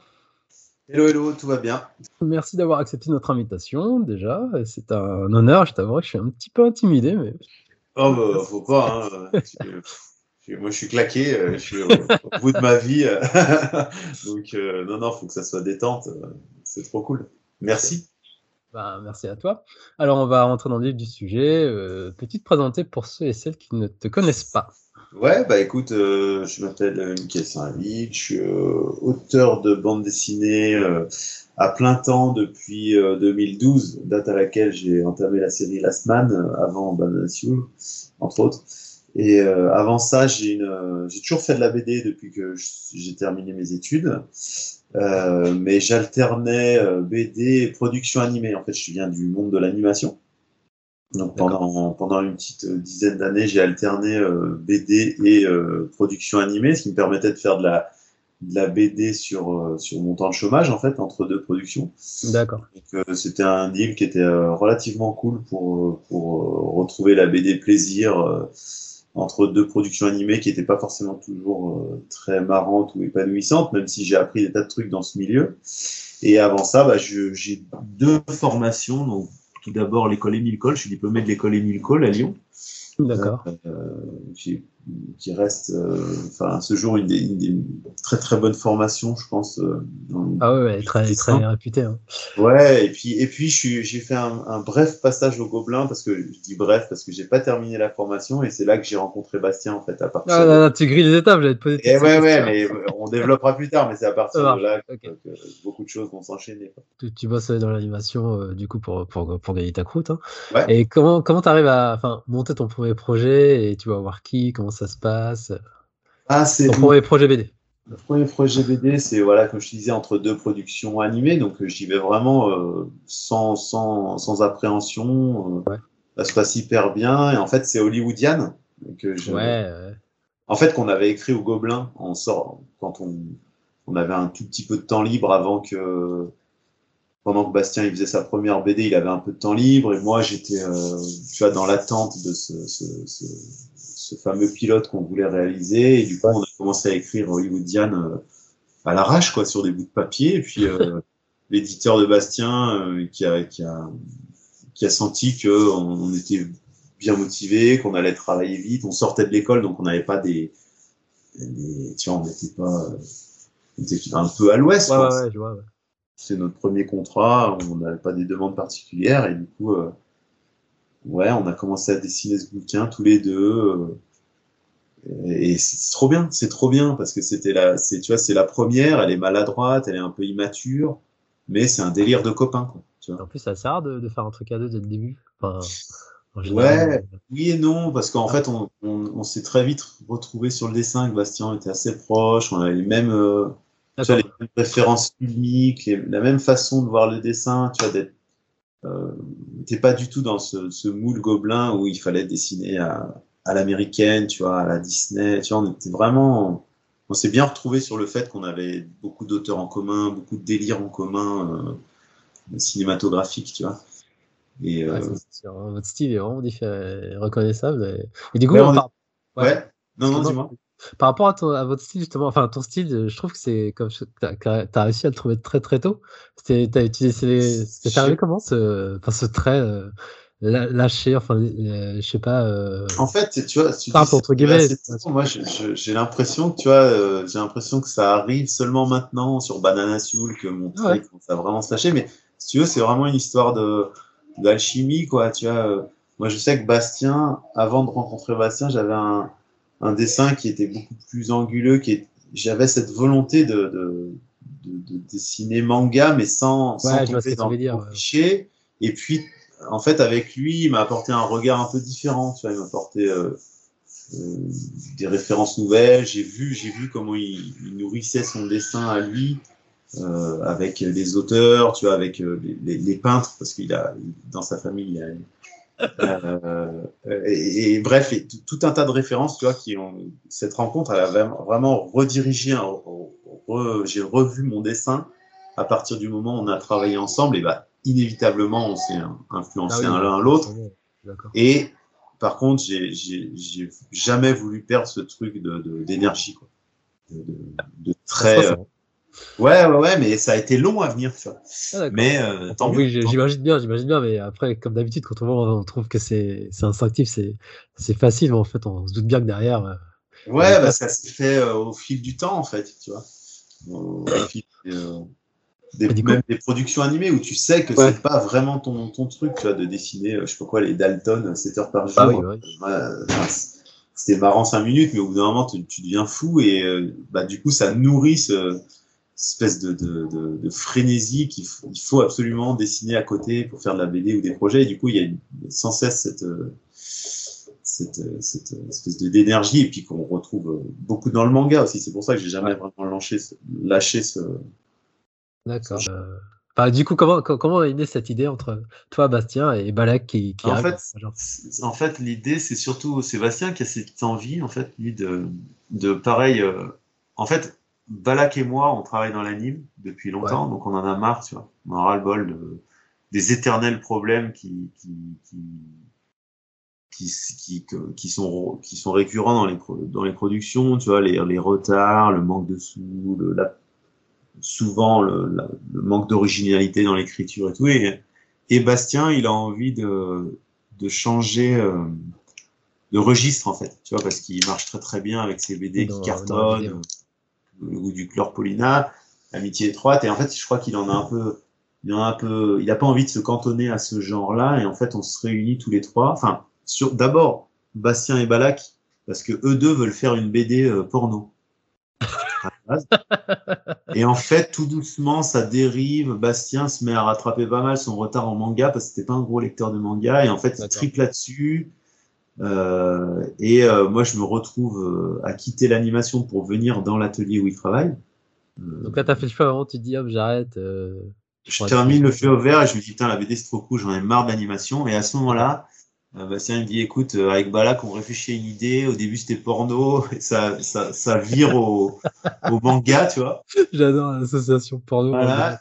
Et il me dit, ben, on, on- à la base, on, il voulait faire ça avec un autre mec pour travailler que de la couleur. Il voulait faire Balak au scénar, Bastien au dessin et euh, un autre mec à la couleur. Ouais. L'autre mec à la couleur, il s'est, barré, il a, il a pas, il était pas, il était pas chaud. Et en fait, on s'est dit, bah, on, on va faire euh, un projet à trois. Mais par contre, comme on est quand même trois dessinateurs, on va pas travailler comme des mangaka. On va vraiment Ouais. écrire à trois, dessiner à trois. D'accord, ok. après, dans le détail, je te, je te dirais, c'était un peu plus. euh, il y avait, on avait quand même euh, chacun nos spécialités, mais Ouais. euh, l'idée c'était avant tout de se faire plaisir et de se lâcher, quoi. Se lâcher. euh, Ah bah, ouais, parce que en tant que lecteur, euh, quand on a vu ça, c'était une petite bombe. On dit, ouais, putain, c'est- de la bombe, quoi. C'est vraiment. euh, Et pourtant, ça marchait pas hein, au début. Oui, oui, je veux dire, c'est vraiment. Ouais. euh, comment dire, c'est pour moi, vous avez synthétisé tout, tout, tout, tout l'esprit cool. shonen, tu vois, les inspirations shonen. Vous l'avez digéré, vous l'avez euh, approprié à votre sauce avec votre style. Et pour moi, c'était le parfait mélange, en fait. Merci les gars pour ça, c'était vraiment une tuerie, quoi. Une dinguerie, cette BD. J'arrête pas de dire, Ah, il faut dire la semaine, vous connaissez pas la semaine. Non, franchement, c'est. Moi, il y a un après, il y a un avant et un après, quoi. Les mecs, vous avez trop cartonné, on peut, on, on, on n'arrête pas de dire, ah, c'est français et tout, c'est. Ouais, ouais, ouais, non, c'est vrai que. Bravo, les gars. Ouais, écoute, merci, merci beaucoup. Pardon, excuse-moi. Je- Non, vraiment, ça fait, euh, Et donc, du coup, ouais, donc vous vous êtes retrouvé là-dessus, vous avez commencé à plancher là-dessus. Euh, en fait, on... l'idée, c'est de, comme euh, on vend le projet à Kesterman, ils sont chauds, et en fait, euh, comme ils, ils ont pas trop ça dans leur, pas dans Ah, Excusez-moi, je te coupe deux secondes. Du coup, vous avez, depuis le départ, vous vous êtes dit, on continue les casters, vous n'êtes pas dit, on va proposer genre à des, euh, En fait, on- des cours Pika ou des, des, Non, des parce que éditeurs qui sont dans le manga, en fait. non, non, parce qu'en fait, l'idée, c'est comme Bastien, il est, il est bien chez Casterman. Ouais. Moi, je, je, je marche pas très bien, mais si tu veux, ils sentent qu'il y a moyen d'enchaîner bouquins, je leur, je leur coûte pas cher, enfin, tu vois ce que je veux dire. Euh, et en fait, euh, bah, bah, grâce à Bastien, on, on place le projet chez eux. Chose, franchement, chose que sans lui, ça aurait pas, ça aurait pas pu se faire. Ouais. Et, euh, et puis non, juste on a un éditeur et qui prend le, le pari de soutenir sur un projet un peu original. Donc c'était, euh, c'était pas intéressant. rien, en plus, c'est un format manga, euh, comme ça. euh. Non, non, c'est pas rien, ouais, parce que ça, ça existait pas trop chez eux, donc tu vois, ils se retrouvent à, à mobiliser un peu plus de gens pour soutenir le projet, donc on sent qu'il y a une, il y a une belle énergie derrière, et du coup, par contre, nous, en retour, on leur dit, bah, par contre, si on veut que ça ressemble, entre guillemets, à du manga, il faut aussi qu'on tienne un rythme très, très soutenu, et là, pendant toute l'année 2012, on dessine, en fait. Il fallait les trois premiers tomes. D'accord. Ah oui, les trois premiers 2012 tomes. Ouais, waouh. qui sortiront euh, pendant l'année 2013, euh, durant laquelle on fera les six prochains, les, les six, les trois suivants. tu vois. Et du coup, en termes de. Enfin, on va peut-être dans les détails, mais en termes de contrat, vous étiez parti sur si vous faites d'abord les trois tomes, après on verra, ou depuis le départ, vous saviez que vous allez sur- aller sur euh, 12 tomes ou pas du tout? On, on, on- on savait qu'on pouvait aller sur le long terme, mais si tu veux, les, euh, je crois qu'on avait les six tomes d'écrits au début, les six premiers tomes d'écrits. Et puis euh, les contrats, en fait, on, signait un contrat par tome euh, à chaque fois que les, D'accord. Donc on entamait un tome parce que c'était aussi une manière pour Casterman de se protéger un peu parce que sincèrement au début ça marchait pas du tout la semaine. Ah ouais? Ouais, ils, ils ont même pensé euh, l'arrêter, je pense, mais euh, notre éditeur nous, nous préservait un peu toutes ces, Ouais, ouais, ces d'accord. discussions. euh, et en fait, ouais, euh, ça, ça a commencé à, à bien prendre euh, s- au, au- à partir du quatrième tome. quoi. Et, et euh, à chaque fois, on leur disait non, non, non, mais ça, ça va aller, ça va aller. Et puis en fait, euh, finalement, ça s'est bien passé, mais je pense que, enfin, tu vois, ils, ils- là, ils se- ils s'en sont remis euh, euh, au talent de Bastien parce qu'il il savait qu'il marchait bien, et, mais sans lui, Ouais. sans lui, il nous aurait arrêté euh, dès le tome 2. D'accord. Sûr. Donc, euh, donc après, t'as enchaîné euh, Bana- Banana Soul ou Ouais. t'as fait des petits trucs en d'accord. Et comment, du coup, euh, alors là, changement d'éditeur. Tu Là, chez- changement d'éditeur, ouais, ouais, parce que je... Last Man, c'était incroyable. Je... je suis obligé de, de reconnaître que les éditions Casterman, ils ont fait un travail monstrueux, ils nous ont soutenus et tout. Mais le, le petit mais, c'est que c'est pas un éditeur qui travaille le manga euh, historiquement parlant. Oui, ouais, ouais. à l'inverse de Glénat qui, euh, bah, qui c'est eux qui ont, qui ont, qui ont fait venir, euh, qui ont importé euh, Akira, tu vois, dans les années 80. Donc, tu vois, Vol, ça, ouais. oui, voilà, donc c'est c'est- qui mieux que euh, pour, pourrait euh, euh, travailler un format qui s'apparente au manga parce que c'est pas vraiment du manga et donc euh, voilà, je voulais je voulais euh, dans la lignée de la semaine présenter un projet euh, différent mais euh, un éditeur un, peu plus gros. tu vois. Quelle est la genèse de ce projet et pourquoi tu te lances dans le sport Comme ça? Bah, euh, en fait, la genèse, c'est moi, c'est la Sioux, j'y jouais quand j'étais gamin. Et, et je rigole pas, en fait. Et- quand j'étais gamin, j'étais boy scout, tu vois. Et il y avait ce truc de, à un moment, on, on, on- on délire, tu vois, adulte, enfant, fille, garçon mélangés. Et euh, si tu veux, c'était le gros délire. euh, on se marrait et on se défonçait la gueule, tu vois, sur euh, avec euh, une balle. Et le but c'était de marquer dans un coin et dans l'autre. Et moi, j'hallucinais, quoi, parce que j'étais tout petit, tout chétif. Et je voyais euh, les mecs qui nous encadraient, qui avaient 40 balais, qui étaient costauds, euh, envoyer valser des gamines, tu vois, euh, de, de, de 12-14 ans. Et en fait, c'est pas grave, on se marrait, il y avait un bon esprit, c'était assez lunaire, tu vois. D'accord. Évidemment, c'était il y a un moment déjà, ça n'existe plus aujourd'hui.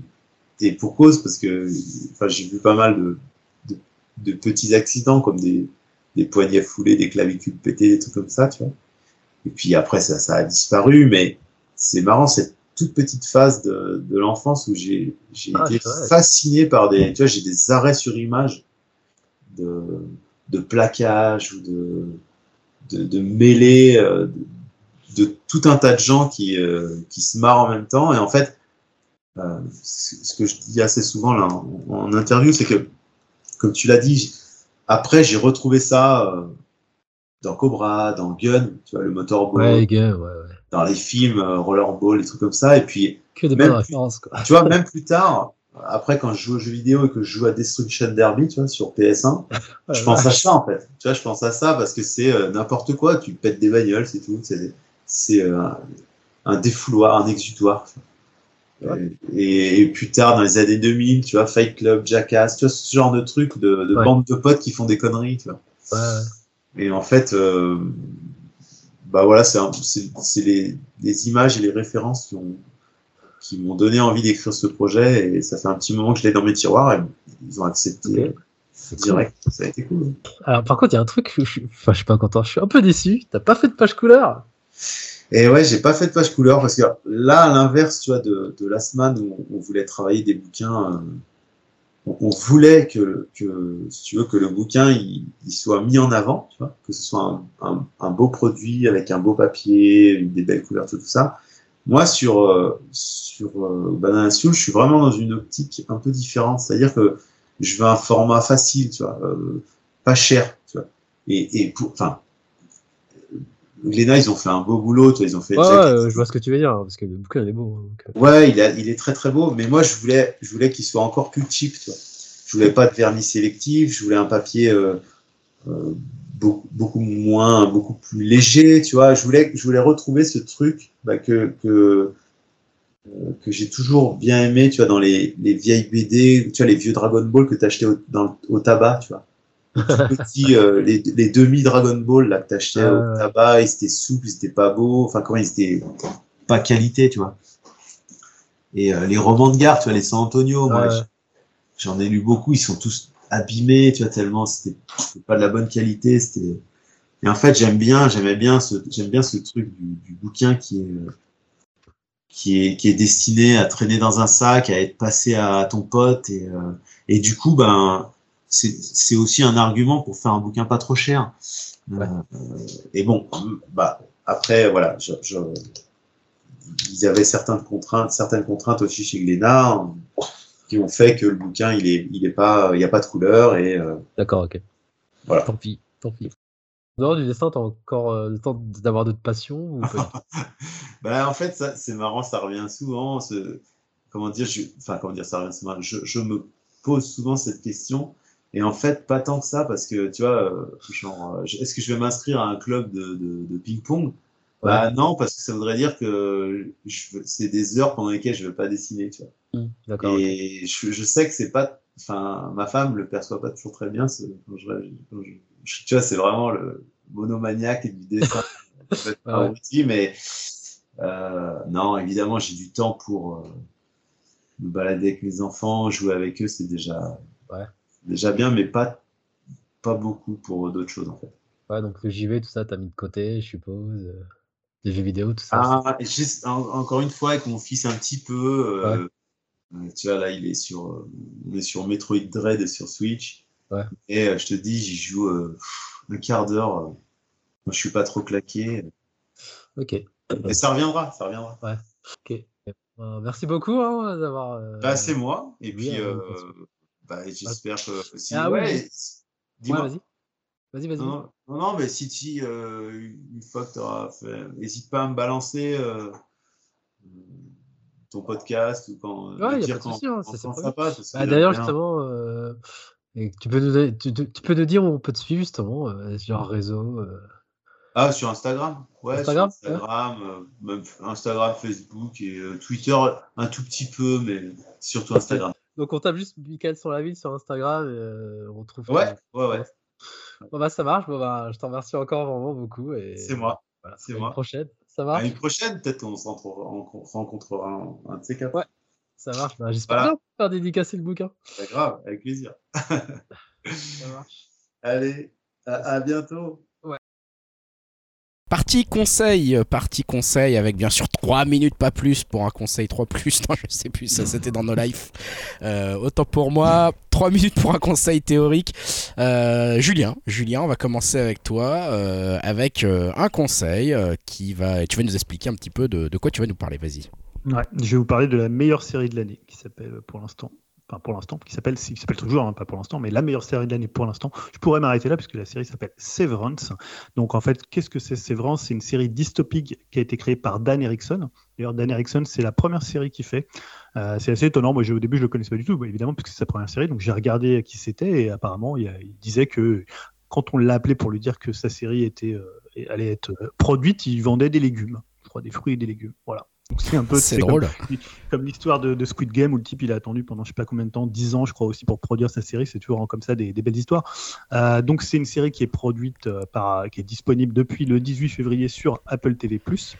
Euh, alors le pitch, parce que le pitch est très important dans, dans Severance, en fait on est chez Lumon Industries, donc c'est une entreprise en fait dont on ignore et ce qui est plus drôle, c'est que à la fois le spectateur et les employés de cette entreprise ignorent ce qu'elle produit, ce qu'elle euh, ce qu'elle fait. Et la, particulière, la particularité pardon, RH de Lumon, c'est qu'elle utilise en fait sur ses employés euh, qui sont consentants, et je dis ça, je dis consentants parce que ça va être important dans la série, une puce qui permet en fait de dissocier, euh, littéralement de séparer leurs souvenirs qui sont, on va dire en gros entre guillemets non professionnels et leurs souvenirs professionnels.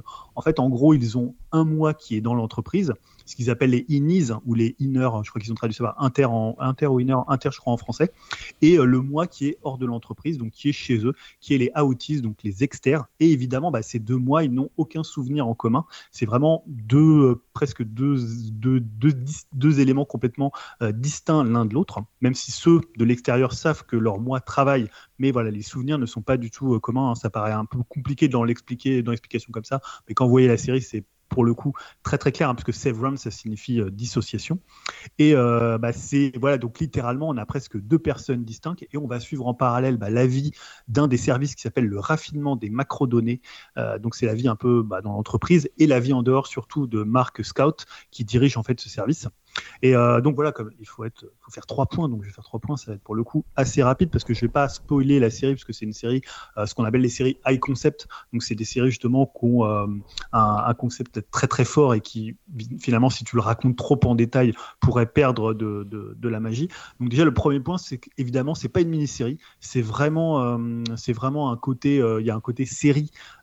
comme moi j'aime bien les mini-séries, je trouve ça intéressant, mais là on sait à la fin de la saison 1 qu'il y aura une saison 2, ils développent des où ils, on va dire qu'ils présentent des choses dans cette première partie, de, dans cette première saison, euh, dont on sent qu'ils pourront les développer. Il y a plusieurs pistes qui sont euh, ouvertes comme ça.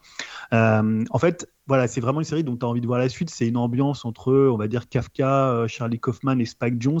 C'est euh, le monde de l'entreprise et à la fois de traiter de façon, c'est très très froid.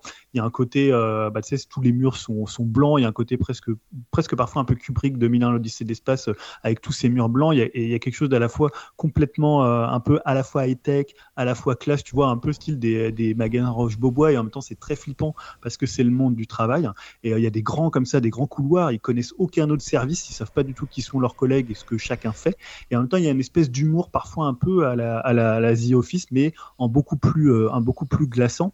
Et en même temps, toute la partie extérieure, elle est beaucoup plus triste parce que tu sens que les gens qui ont choisi la severance, donc la dissociation, c'est des gens qui n'allaient pas bien, dont Mark Scott. Alors là, je vais pas spoiler, mais il a eu un, un drame personnel qui, qui, a fait que bah, il, a, il, a, choisi la dissociation, il a choisi de se faire installer, euh, installer ses puces. Et donc, bah, le deuxième point que je voulais aborder, c'est la réalisation. Euh, voilà, comme je disais au début, c'est vraiment une série qui sait prendre son temps, qui est parfaitement construite, qui a des. Euh, alors, il y a pas mal d'épisodes qui sont réalisés par Ben Stiller, mais je pense qu'ils ont vraiment, tu vois, une bible et que quand tu changes de réalisateur, tu sens pas vraiment qu'il y a un épisode où c'est Ben Stiller et un autre où ça va être euh, un autre réalisateur parce que c'est très carré. Il y a un côté très géométrique, notamment dans toute la façon dont est filmé la, la vie au bureau, la vie dans l'entreprise. Et euh, voilà, donc il y a une cohérence entre tous les épisodes et tous les, euh, réalisateurs. Et euh, voilà, l'autre point de ce voilà de entre la réalisation c'est vraiment les acteurs. Euh, donc je parlais de, de, de, comment de de, de Mark, euh, Mark, Scott qui est joué par pour le coup Adam Scott. Donc Adam Scott, on l'a vu, euh, moi notamment, je l'avais beaucoup aimé dans Little Big Lies, qui était une série excellente. Et il y a surtout un casting de, de second rôle qui est assez dingue, avec notamment Patricia Arquette, euh, qui joue euh, une des, des boss comme ça de, de Lumon, qui est à la fois euh, hyper attachante et en même temps complètement glaçante. Voilà, je peux pas trop spoiler parce qu'évidemment il y a, y a son, son, son, son inter et son, et son exter. Et il y a également bah, John Torturo, John Torturo et, et, aussi Christopher Walken qui ont des scènes ensemble et qui sont hallucinants. Enfin Christopher Walken, je pense que ça faisait longtemps qu'on l'avait pas vu et au cinéma, je pense, et même dans, dans des séries. Je, il avait un petit peu, j'ai l'impression un, un peu disparu. Et, euh, et, non, pour le coup, voilà, il y, y a des performances d'acteurs et surtout les scènes entre euh, John Torturo et, euh, et, Christopher Walken sont à la fois hyper touchantes, hyper bouleversantes et en même temps hyper drôles. Et le dernier point, en fait, c'est vraiment les thématiques qui abordent la série. Je disais que c'est une série dystopique.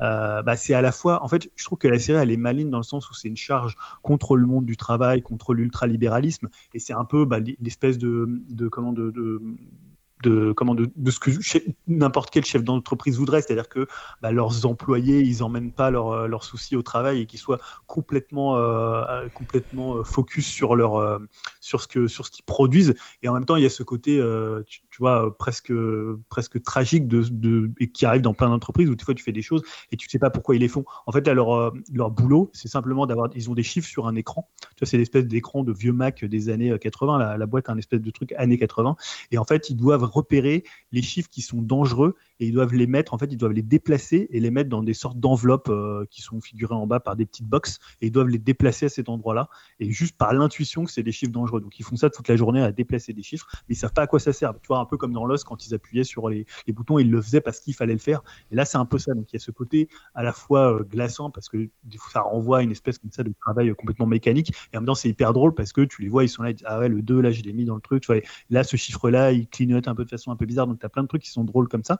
Et en même temps, c'est pas qu'une série qui vient sur ça, c'est-à-dire qu'il y a aussi la figure du créateur de Lumon qu'on connaît pas, euh, qui s'appelle euh, qui s'appelle Kir Igan et qui en fait qui renvoie presque plus au modèle un peu soviétique, tu sais, du père de la nation, d'une figure à la fois paternaliste, à la fois qui a une, t'as l'impression qu'il est plutôt, qu'il est qui, qui, qui, a une espèce de culte de la personnalité autour de lui, qu'il a plutôt des préceptes qui sont euh, plutôt euh, et en même temps tu sens que c'est une forme de totalitarisme et que c'est alors tu sais pas trop euh, comment il a créé l'entreprise, que fait l'entreprise, qui aujourd'hui la dirige, mais voilà c'est une sorte comme ça de, figure un peu tutélaire, un peu un peu comme ça paternelle et paternaliste euh, qui est aussi super intéressante et qui renvoie aussi beaucoup plus peut-être à euh, l'ex-URSS. Des, euh, donc il y, a un peu ce côté à la fois de l'ultra-gauche et finalement de, de l'ultra-libéralisme qui sont un peu renvoyés comme ça dos à dos et au milieu les, les, êtres humains qui sont un peu écrasés. Et en même temps, dans la première saison, bah, tu sais pas si ces personnages-là, pourquoi ils ont fait ça Est-ce que finalement leur externe il est euh, consentant? À l'impression que oui. Donc voilà, il y a aussi la responsabilité de l'individu dans tout ça qui est, qui est mis en question.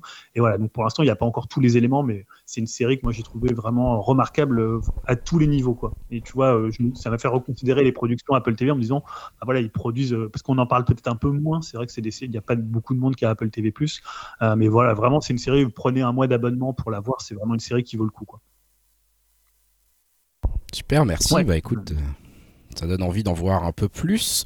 Jérémy et Dim ont levé les mains, donc je vous laisse. Oh, tout le monde a levé les mains, ça y est. Bon, Jérémy, vas-y. Non, non, mais je disais, comme je viens de m'apercevoir, comme d'habitude, que là, ça fait un an que je paye Apple TV pour rien, comme tout. Ça fait euh, comme Disney, comme plein de trucs, parce que je m'abonne involontairement ou je sais pas ce que je fous. Et ben, ça m'a donné vachement envie. Ça a l'air d'être euh, assez improbable et assez particulier. Donc, j'ai hâte de regarder ça. Ouais, bah, moi aussi, tu m'as donné bien envie. Et euh, justement, je profiterai bien de mon mois gratuit. je voulais savoir, il y a combien d'épisodes et ça dure combien de temps les, les épisodes? Alors, c'est 9 épisodes entre 40 et 50 minutes. Ouais, ça va, c'est jouable en un mois. Oui, en un mois, tu, le feras parce qu'en plus, c'est une série où c'est pas que ça twist, mais tu as envie de savoir, et notamment les premiers épisodes vont être un peu plus lents, mais à partir du quatrième, euh, il y a parfois presque une construction un peu, un peu thriller qui fait que bah, tu as envie de savoir ce qui va se passer. Euh, voilà. Et c'est reconduit pour une saison 2 pour le coup. Hein. Donc ça, c'est plutôt une bonne nouvelle parce que si ça s'était arrêté là, ça aurait été quand même assez dommage. C'est comme si tu avais arrêté Lost euh, après la deuxième saison en gros. Quoi. Bon, ben, merci pour ce conseil. Moi aussi, ça me donne envie. mais il y a un truc que t'as pas dit, Julien sur enfin, notre euh, espace privé où on dit que les cochonneries et saloperies, on pourrait se faire arrêter. Tu as dit que c'était Homecoming qui aurait rêvé d'être. Ou l'inverse, je sais plus ça, bah- ça m'a titillé, ça m'a énervé. Non, mais après, je sais qu'il y a des gens qui ont bien aimé Homecoming, mais il y a un peu, tu sais, ce côté où euh, finalement, tu sais pas trop ce que faisait euh, l'entreprise. Enfin, dans Homecoming, ouais. tu sais pas trop au début ce qu'il faisait. Alors, tu comprends assez vite et tout. Il y a, y a, une espèce de mystère autour de ça. Et c'était dans le personnage de Julia Roberts qui allait s'apercevoir de tout ce qu'il y avait derrière. Donc, tu as un peu ce côté, et c'était, il y avait un côté très froid dans l'entreprise. Tu vois, avec ces grands bureaux, avec cette grande entrée qu'on voyait le parking et après la grande entrée. Donc, il y a des choses, pour sans, sans faire de blagues, et il y a plein de gens qui ont aimé Homecoming, et, et en termes de réalisation, et en termes de acting, c'était assez ouf Homecoming. Moi, c'est plus parce que je trouve que ça révélait rien. À la fin, c'était un peu tout ça pour ça. Mais pour le coup, il y a pas mal de points communs dans cette espèce de dystopie et de euh, façon dont une entreprise, euh, euh, voilà, le rapport au monde du travail, le, dont le personnage de, Julia Roberts aussi, il y a des éléments qui sont quand même parfois assez proches en fait dans, dans ces Ok. Bah, pareil que les autres. Hein. Moi, je suis hypé. Et comme tu dis, il y a un mois gratuit, c'est ça sur Apple TV Ouais. Ouais. Après, je crois que si tu es client Apple, tu peux peut-être aussi avoir des. Euh, tu sais, quand tu euh, as un iPhone, tout ça, ou quand tu achètes beaucoup de produits, ils filent ah, souvent des. ouais, sauf qu'il ne faut pas oublier de le fermer, sinon. Ah, euh, je, je, repère, je répète ce que j'ai dit tout à l'heure, sinon tu te retrouves à le payer depuis je ne sais combien de temps, alors que tu n'as rien demandé. Mais bon, c'est pas grave. Ok, on va enchaîner avec euh, la, vie, euh, enfin la vie, les 3 minutes pour un conseil de 10, mais j'y tiens, 3 minutes, hein, je lance le chrono. Tu vas nous parler du dernier euh, Nicolas Cage, si j'ai bien compris. Ouais, voilà, qui s'intitule un, talent en or massif. Alors, ça fait bien longtemps hein, que j'avais pas vu un film de Nicolas Cage au cinéma, et ça m'a bien fait plaisir de le revoir dans autre chose qu'un direct tout vidéo. Et j'étais euh, pas mal hypé hein, par le film et encore plus après la news de notre bon Jérémy hein, qui nous avait fait une news il y a peut-être un mois ou deux là-dessus. Et honnêtement, bah, j'ai passé euh, un bon moment, hein, malgré quand même une petite pointe de déception. Alors un bon moment du fait de l'histoire en elle-même, à savoir Nicolas Cage qui joue son propre rôle d'acteur sur le déclin, qui souhaiterait être à nouveau au top et qui est obligé d'accepter un peu tout et n'importe quoi euh, même par exemple, bah, c'est le cœur du film, hein, une invitation euh, à un anniversaire d'un riche espagnol joué par Pedro Pascal, Euh, riche espagnol qui est peut-être pas si sympathique que ça. Et un truc que j'aime hein, chez Nicolas Cage, bah, c'est qu'il est toujours à fond, hein, que ce soit sur un gros film ou le pire nanar de série Z, bah, il y croit toujours et il donne toujours son maximum. Et euh, le duo qu'il forme hein, dans ce film avec Pedro Pascal bah, fonctionne bien. Pedro Pascal, il est toujours efficace, je trouve, dans les comédies. Alors, on avait parlé il n'y a pas si longtemps que ça de La Bulle, et j'ai pas forcément aimé ce film, hein. mais euh, lui, je le trouve quand même, euh, quand même toujours drôle. Quoi. Espèce d'escroc. Et euh, bah, le truc marrant, c'est que j'ai déjà entendu dire hein, qu'il s'inspirait toujours un peu de Nicolas Cage quand il faisait des rôles un peu over the top comme ça. Et là, en jouant avec lui, bah, on peut dire que la, boucle est bouclée. Et euh, le film se regarde très bien, il est drôle et Cage a un sacré sens de l'autodérision. Mais comme je disais, bah, j'ai quand même été, quand même été un petit peu déçu parce que le pitch de départ est assez fou. Mais euh, le film reste finalement, euh, je trouve, bien sage. Il est très classique et ça se voit que c'est quand même un petit budget. hein. La plupart du temps, le film se passe dans la villa de Pedro Pascal et euh, bah, c'est un peu une suite de quiproquos. Bon, alors après, euh, je suis content pour les acteurs. hein. Ils ont dû passer un très bon moment euh, sur ce lieu idéal pour des vacances. Mais j'aurais préféré quand même que le film aille un peu plus loin dans la comédie méta ou voire un peu comédie débile et aussi dans l'action. Alors après, comme pouvait, me- pouvait me le dire Jérémy, qui l'a vu aussi et qui pourra sûrement rebondir après, bah, il y a quand même, quand même quelques bonnes scènes, hein, comme celle où les deux acteurs sont sous l'emprise de la drogue, qui était quand même assez sympa. Ou aussi, il y a un moment où euh, Nicolas Cage découvre un musée à sa gloire et il y a un plan euh, qui est vraiment euh, très classe à ce moment-là. Alors après, un film qui parle aussi de, de chefs-d'œuvre comme Les ailes de l'enfer ou Volte-face, hein, spécial dédicace à Greg, bah forcément, ça, ça attire toute ma sympathie quand même. Et, euh, juste dommage que voilà le scénario soit pas à la hauteur de ses ambitions et euh, bah en l'état pour moi ça ressemble plus à un téléfilm de luxe plutôt qu'à un vrai film, un vrai bon film de cinéma quoi. Mais bon, l'attention reste bonne quand même, mais voilà, ça manque de moyens. Jérémy? Ouais, c'est ça, c'est un bon moment, tu passes un bon moment, tu vas, tu vas regarder, tu rigoles, euh, ça vole pas haut, et c'est vrai que c'est dommage par rapport à ce que, enfin, surtout les retours qu'il y avait eu, où on avait quand même euh, le ressenti quand même de la presse américaine et autres, c'était quand même que c'était un bon film, et moi ce que j'ai trouvé, le problème, c'est que le serpent un peu se mord la queue, comme on dit, c'est-à-dire que, en fait, le scénario, on critique les scénarios de films de kidnapping, par exemple, parce que le film est un film de kidnapping, c'est ça, hein, ni plus ni moins. Et tout le long du film, en fait, c'est ça, c'est drôle, c'est que Pedro Pascal dit mais tu peux pas faire un film de kidnapping, c'est de la merde, on en a vu depuis 20 ans, 30 ans, on peut pas faire ça. Et finalement, bah, ils le font quand même, et c'est pas mieux que les autres films de kidnapping. Et en fait, finalement, on se dit Bah ouais, mais à la fin, enfin, on spoil pas le film parce que finalement, mais à la fin, tu dis Ok, j'ai quand même vu pendant deux heures un film de kidnapping. Donc, quelque part, c'est un petit peu dommage, on aurait pu, ça aurait pu, euh, alors on n'est pas dans du Monty Python, bien, bien sûr, mais peut-être changer complètement la donne à un moment parce que tout est cousu de fil blanc. Et c'est vrai que c'est dommage parce qu'il y a quand même des bons moments. Il y a des moments, franchement, ça se rapprochait presque de Las Vegas Parano, tellement c'est du grand n'importe quoi. Alors, avec des blagues qu'on a déjà, vues. Savez, euh, grimper sur un mur, euh, euh, ils galèrent pour grimper sur un mur pour s'évader de gens qui n'ont pas vu puisqu'ils n'étaient pas là, mais ils pensent l'avoir vu à cause de la drogue. Et en fait, ils pouvaient passer à côté du mur euh, parce que finalement, il y avait. Vous voyez, ça, c'est des trucs qu'on a vus peut-être dans les Looney Tunes, peut-être euh, 50 000 fois. Mais là, on sait que ça va être ça, mais ça fait rire. Et, c'est vrai que le duo, c'est un body movies Pedro Pascal et, Nicolas Cage qui fonctionne. Et je me dis, c'est quand même dommage que le scénario tienne pas et qu'en plus, ils savent que ça peut pas tenir et qu'ils le font quand même. Enfin, vous voyez ce que je veux dire C'est un petit peu, c'est un petit peu ça. Après, voilà. euh, euh, Regardez-le quand il va passer sur Canal, euh, vous allez passer un bon moment euh, et vous le regarderez euh, dans 4-5 ans en vous disant Ah, c'est vrai que c'était quand même drôle euh, et ça passe. Franchement, ils se sont fait plaisir et, et ça va et, et ça va pas faire tâche dans la carrière de Nicolas Cage. Au contraire, ça montre qu'il a vraiment, il a vraiment de le sens de la dérision et on, on le sait. Mais là, c'est et là, on en est sûr et j'espère pour lui que ça va. Je sais pas si ça a marché, mais j'aimerais bien Bah, On le j'allais quand même. Comme ouais bah ouais parce que j'aimerais bien qu'on le revoie quand même dans des rôles quand même un peu plus importants parce que on a beau dire mais c'est quand même un, bon acteur. Alors il a fait il, a, il fait de tout mais il peut être aussi très très bon parce que il y a beaucoup dans ce film de séquences qui reparlent de Sailor et Lula qui est un excellent film selon moi et beaucoup de, séquences reviennent dans, dans, ce fameux film euh, ce film. Et c'est vrai qu'on aimerait le revoir dans, dans, un, dans un film un petit peu plus sérieux euh, alors où il jouerait peut-être un peu moins l'extrême hein, mais mais enfin voilà je, je sais pas je sais pas. Ouais Dim tu as, as peut-être des news là-dessus Alors non, justement, enfin, je sais pas si le film marche ou pas, mais j'ai l'impression qu'il a quand même un, il y a un petit retour en grâce de Nicolas Cage parce que bah, entre ce film-là, il a fait un autre film qui s'appelle Pig, que j'ai pas vu, mais qui avait des super retours. Euh, voilà, il avait fait aussi une adaptation de Lovecraft sur Amazon Prime qui était plutôt sympathique. Hein, J'avais vu, euh, ça se regardait plutôt bien. Alors voilà, j'espère qu'on va dire tous, tous ces petits rôles là qui, euh, on va dire avec ces petits rôles qui va pouvoir remonter la pente, ça serait cool parce que ouais, effectivement, hein, quand il veut, c'est un bon acteur. Hein. Il revient de loin quand même. Hein.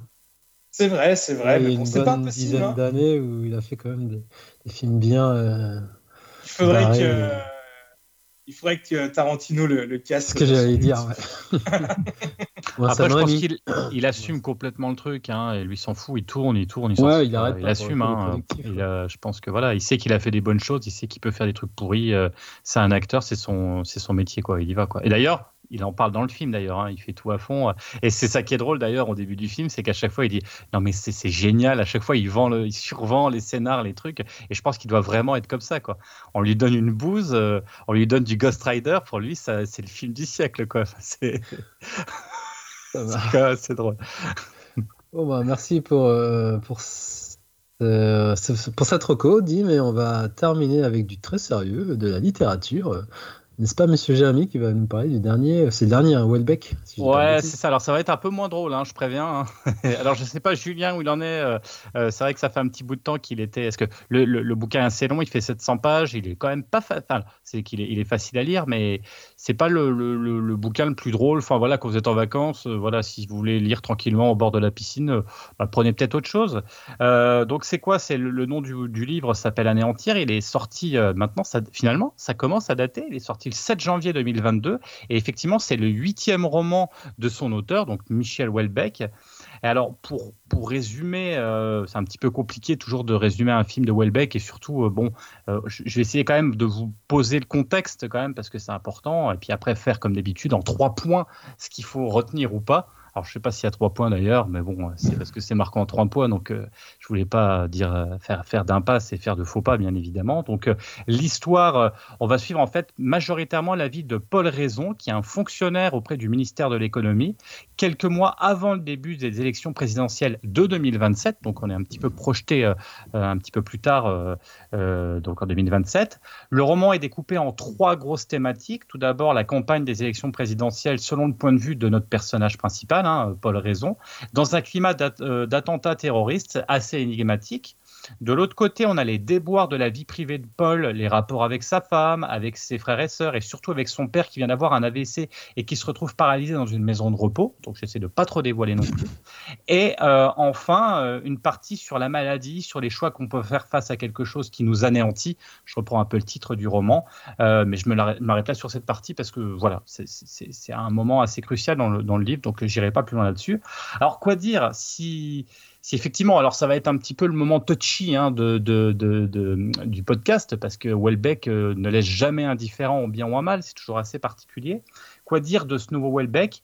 Euh, bah, c'est du Welbeck hein, avec une vision sans compromis du monde qui nous entoure. Hein, c'est cruel, mais en même temps réaliste. Parfois, c'est même gênant, hein, sur, selon, enfin, avec certaines scènes. Mais au milieu de tout ça, de cette noirceur, on sent aussi que c'est plutôt réjouissant chez l'auteur et il y a de vraies réflexions optimistes et belles, à l'image, par exemple, de la reconstruction du couple de Paul euh, avec, avec, enfin voilà, qui est vraiment avec donc la reconstruction de son couple avec sa femme, qui est vraiment une partie jolie du livre et vraiment très très émouvante. Et c'est vrai que Welbeck est souvent dans la noirceur, décrit dans la noirceur. Là, j'ai trouvé que c'était même optimiste et ça fait aussi plaisir. Alors 700 pages d'un livre plutôt malade, inachevé, où vous l'aurez compris, et comme souvent la trame initiale et le contexte politique n'est qu'une excuse ou un prétexte pour tracer les contours de nos angoisses, vivre, vieillir, mourir, on est vraiment autour de ces grands thèmes-là, hein, les thèmes qui sont chers comme à Welbeck. Alors j'ai entendu des critiques parler d'un roman d'extrême droite, un livre réac, des propos odieux en mode crème. Alors, bien sûr, hein, ça ne tient qu'à moi. Selon moi, Welbeck est au-dessus de ça. Euh, et en fait, il parle des gens, des bons comme des mauvais. Et ce ne sont pas les propos, les propos hein, qui sont odieux, c'est le monde dans lequel nous sommes qui est parfois horrible. Et la manière tellement abrupte et sans distance qu'il a à faire parler ou réfléchir ses personnages, c'est sûr, ça choque ça perturbe, ça énerve, moi aussi le premier, mais à l'époque actuelle avec le wokisme exacerbé, et eh ben finalement ça dénote et finalement ça fait aussi du bien quelque part de lire ça. Oui, ça fait du bien de voir des visions du monde sur lesquelles on peut ne pas être d'accord, mais qui après une réflexion nous font avancer, nous font aussi euh, nous, nous font voir aussi quelque chose, peut-être même là en lisant ce livre, peut-être les choses mieux, peut-être réfléchir à comment faire évoluer sa vie. Euh, voilà, c'est voyez, c'est très philosophique, hein, je termine presque sur de la mais c'est ça aussi du Welbeck, c'est qu'on n'est jamais indifférent. Alors comme chaque, chaque, euh, euh, lecture de Welbeck, il faut aller jusqu'au bout. Hein. Euh, ça peut être dur, hein. des fois c'est voilà, c'est extrêmement lourd, mais comme je le dis, on ne peut pas rester indifférent. Alors vous pourrez dire c'est nul, vous pourrez dire c'est grandiose, c'est magnifique, c'est réac, c'est inutile. À vous de choisir et vous venez en parler avec nous. Euh, en tout cas, enfin moi, voilà, c'est encore un roman de Welbeck qui me marque et qui va me marquer. Euh, voilà. Alors je sais pas toi, Julien, ou si t'en es, ou si t'es comme moi avec ce ressenti. Euh, moi, j'en suis. il me reste environ 250 pages, donc quand même pas mal. Donc je vais pas trop dire où j'en suis parce que ça spoilerait un peu pour le coup. Mais moi, j'ai eu un peu de mal au début. Alors je trouvais que toute la partie euh, familiale était euh, c'était pas ce qui réussit le mieux. C'est-à-dire ce côté où tu dois euh, faire exister plusieurs personnages dans des réunions de famille tout ça. Et je trouve que après quand c'est la partie avec Paul avec Prudence donc sa femme et je suis assez d'accord avec toi sur le fait que c'est il y a plus d'optimisme en fait, dans les relations, notamment les relations amoureuses. on n'est pas comme dans les premier Welbeck ou euh, voilà l'espèce de, bah, de, de, coup de truc classique de Welbeck de la marchandisation des, individus et de la sexualité. On est plus dans des rapports humains, euh, peut-être euh, plus justes, peut-être moins théoriques que ce qu'il y avait par, par le passé. Et on n'est pas non plus dans l'espèce comme ça de sexualité jouissance Welbeckienne ou n'importe quel orgasme, mais un truc complètement dingue qui illumine le personnage. On est dans un truc, je pense, un peu plus euh, un peu plus vrai et je trouve que les, relations entre les personnages, que ce soit entre euh, donc le père de Paul et sa nouvelle compagne, que ce soit entre euh, Marise et le, frère Aurélien de le, frère de Paul, je trouve que les, les relation en fait humaines sont euh, un peu mieux tenues. Après, je trouve que le roman part quand même dans beaucoup de directions.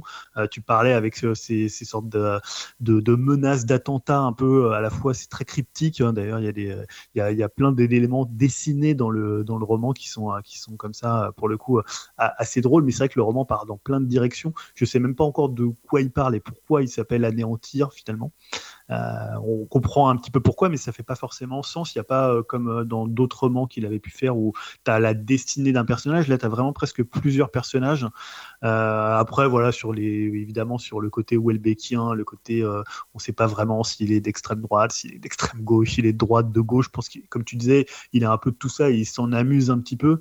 Euh, voilà, et par exemple, même Soumission était un livre qui était finalement euh, il y avait des éléments pour le coup assez drôles moi de ce que j'avais pu en lire au début. C'est un livre qui m'était aussi un peu tombé des mains un peu comme Sérotonine. Là j'ai retrouvé un peu le Welbeck que j'aimais bien dans, dans la carte et le territoire euh, voilà, qui était. Et je trouve que c'est il y a, je trouve dans Sérotonine, il y avait beaucoup de choses très euh, un peu poncifs de Welbeck. Tu vois, on a l'impression qu'il avait euh, comme ça une espèce de, il était un peu en pilote automatique. Là, je trouve qu'il aborde des thèmes qu'il n'a pas forcément abordés et, dans la façon dont il les aborde. Et c'est un livre qui est écrit un petit peu différemment. De, je trouve il y a, il y a moins voilà l'espèce de matrice Welbeckienne qui qui moi, moi j'aime beaucoup Welbeck. Hein.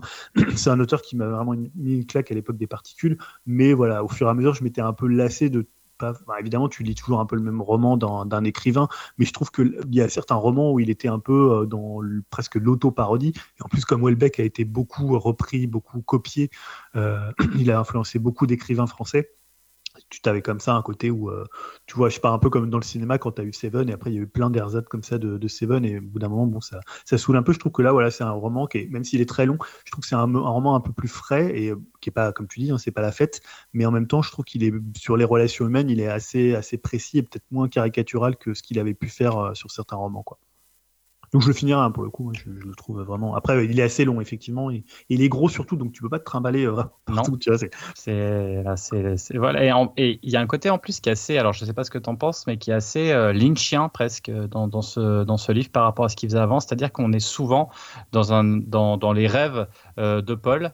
Et c'est, enfin, au début, on se demande ce qui se passe. C'est-à-dire que dans des, plein de parties où on est dans son rêve et, et finalement, si on décrypte pas ce qui se passe, on peut ne pas, ça peut être complètement abstrait parce que c'est des vrais, Ouais. c'est figuratif. C'est très particulier et ça m'a rappelé euh, des, des grands moments de, de Lynch euh, euh, qu'on pouvait retrouver dans Twin Peaks, etc. Où en plein milieu, il y a un rêve qui a faire forcément une. Enfin, je sais pas, il faudrait peut-être relire le roman pour, pour trouver un petit peu ce dont, ce, ce qui, ce qui voulait, où, où ils voulaient en venir. Des fois, c'est hyper abstrait, mais, mais c'est quand même intéressant et, et après, on comprend le mécanisme parce que les mécanismes reviennent assez souvent et c'est assez étrange et très lynchien, j'ai trouvé.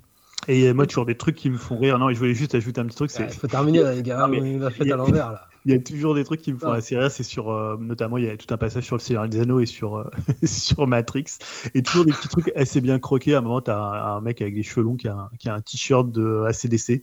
Et tu as toute une description de ce t-shirt que- qui me fait toujours beaucoup rire. Ouais, Il y a toujours une source de la formule, aussi du point-virgule, du, des deux Très points. bien, qui- Julien. voilà, où il casse toujours un peu la, la, la formule et il arrive à quelque chose d'intéressant. Ouais, ça fait combien de temps qu'on est là On est quoi une heure Non, non, non, non, très bien. c'est- Ça va, et bouillon de culture, là, on a le droit, là, un peu. Là, Ah, non, non, euh, Comme disait Jérémy, Il des pouvez, livres hein, qu'on nous vous disait. pouvez en débattre et terminer sur, euh, débattre sur Discord. J'en étais on mon, point 1, j'ai pas fait mon point 2, mon point 3, là. Qu'est-ce que ça veut dire ça, Mais t'as déjà introduit euh, Julien, donc euh, c'est tout à la fin. Donc, c'est bon, Greg, c'est bon, tu, Jérémy fais- tu prends la, la relève de Greg là. hein. Ah ouais, ouais, franchement, Quand il y a Ah bah, le petit chef qui est plus là, il y a d'autres petits chefs qui Ah, viennent s'imposer. euh, Attends, je tiens à ma place. hein. encore pire en plus que, que Ah, le vrai celui-là. Donc c'est bon, Jérémy, tu peux peut-être continuer ou Non, ça y est, ça y est, ça y est, ça y est. Déjà, déjà qu'on m'a viré Mazik, mais ça, je ne dirai rien. Donc voilà, allez, comme allez, fais la, suite.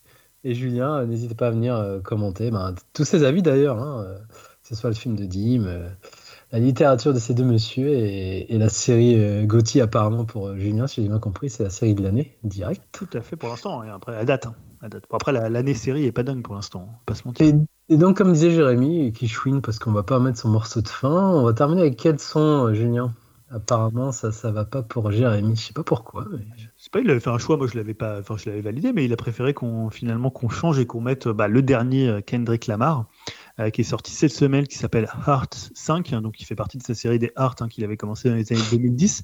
Et pour le coup, je sais pas du tout si le morceau euh, sera sur son, euh, sur son album qui sort le 13 mai, qui s'appelle Mr. Moral and the Big Steppers, puisque comme c'est un peu différent, et il y a surtout, bah, évidemment, là vous n'aurez pas l'image, mais il y a évidemment bah, le clip, hein, le clip qui est fait en deepfake. Donc on voit Kendrick Lamar qui prend le visage, donc il y a Kenny West, il y a Will Smith, il y a qui d'autre Il y a O.J. Simpson.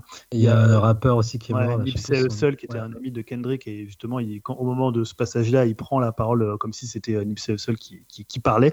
Euh, D'ailleurs, il a été accusé de, de plagiat sur ce clip hein, d'un certain AK, qui a fait un clip aussi en deepfake. Alors, évidemment, Ok. le deepfake, c'est pas où il prenait d'ailleurs, là, il prenait le visage de Kendrick Lamar dedans, parce que c'est un gros fan de Kendrick Lamar. Ah, pour moi, je, je crois que c'était une référence à Michael Jackson, mais le morphing de son clip. oui, la bah évidemment, ça s'est toujours fait, et on sait que les deepfakes, ça va être dans les clips, mais euh, là, je trouve que. là, il- c'est vrai que c'est pas mal. hein. C'est Bah, c'est super fort par rapport au texte. euh, par rapport au son, donc euh, il va utiliser euh, le I Want You de Marvin Gaye. Moi, je trouve le morceau vraiment dingue. Bon, voilà, Kendrick Lamar, pour moi, c'est actuellement peut-être un des plus grands artistes, artistes vivants et évidemment déjà un des meilleurs rappeurs de, de l'histoire. Et voilà, je trouve que ce morceau, moi, j'attends le 13 mai, le double album, hein, cinq ans après, c'était Dem que j'ai trouvé plutôt bon, mais je préfère quand même The, comment c'était comment il s'appelait To Pimp a Butterfly. Euh, voilà, très bon disque. Donc là, évidemment, le 13 mai, euh, je serai sur euh, Spotify pour écouter ce, ce double album dont, dont j'attends beaucoup. Voilà, et voilà, je trouve que le morceau, il est quand même assez dingue. Et si vous pouvez voir le clip avec, c'est encore mieux. Bah, ça marche, donc on va s'écouter ça. Et ben, merci pour ce numéro, les gars. Je crois qu'on n'a pas fait trop long. Non, donc, euh, il va être content, Greg, là. Franchement, nickel. D'ailleurs, un petit coucou pour Greg qui a dû s'absenter euh, Ouais. pour raison a, personnelle. il y aura un petit peu de montage quand même, parce que entre, le, entre les enfants qui débarquent, entre les mal, les, les- les mal de dos, entre les, trucs qu'on a enregistrés après. euh, Ouais, il a l'habitude. Il a l'habitude. Donc on se donne rendez-vous ben, dans deux semaines ou trois. Je sais pas, on va se faire The Northman a priori ou peut-être qu'il y aura d'autres. euh, Ouais, possible, ouais. Possible. Un vrai film, c'est ça J'ai bien compris Julien. Non, je sais pas, j'ai jamais vu un film de, de Eggers, moi, donc euh, je sais pas ce que ça vaut. On verra bien. Bon, en tout cas, tout le monde est hypé. Et ben, sur ce, passez une bonne semaine, bonne écoute et on se dit à bientôt. Ça Salut marche. tout le monde. Salut. Salut Salut.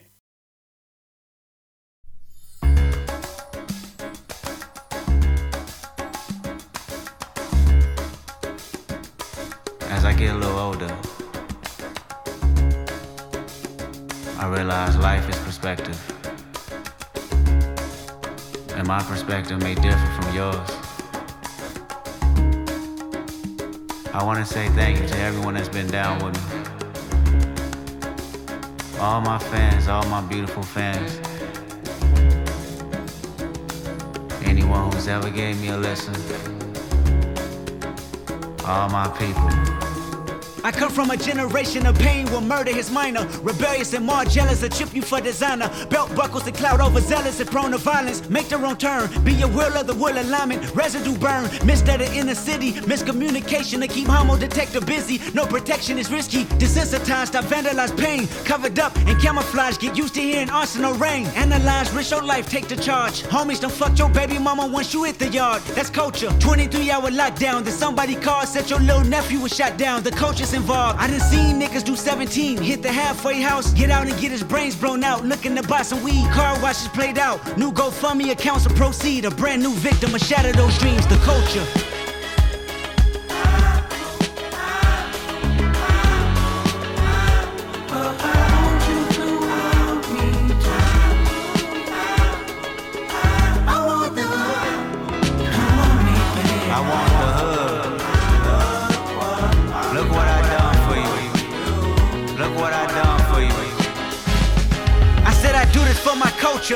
Let y'all know what a nigga look like in a bulletproof rover. In my mama's sofa was a doodle popper, hair trigger, walk up closer. Ain't no photoshopping. Friends bipolar, grab you by your pockets. No option if you froze up. I always play the offense. Niggas going to work and selling work, late for work. Working late, praying for work, but he on paperwork. That's the culture. Point the finger, promote ya. Remote location, witness protection, they go hold ya. The streets got me fucked up. Y'all can miss me. I wanna represent for us. New revolution was up and moving. I'm in Argentina, wiping my tears, full of confusion. Water in between us, another peer's been executed. History repeats again. Make amends, then find a nigga with the same skin to do it. But that's the culture. Crack a bottle. Hard to deal with the pain when you're sober. By tomorrow, we forget the remains, we start over. That's the problem. Our foundation was trained to accept whatever follows. Dehumanized, insensitive, scrutinized the way we live for you and I. Enemy shook my hand, I can promise I'll meet you in a land where no equal is your equal. Never say I ain't told ya. Nah, in a land where hurt people hurt more people. Fuck calling it culture.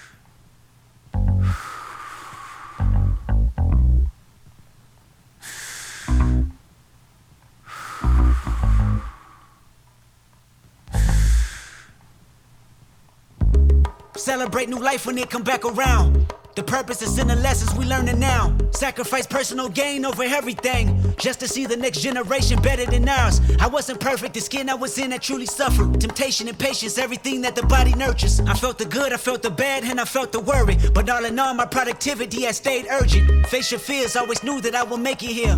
Where the energy is magnified and persevered. Consciousness is synchronized and crystal clear. Euphoria is glorified and made his. Reflecting on my life and what I done.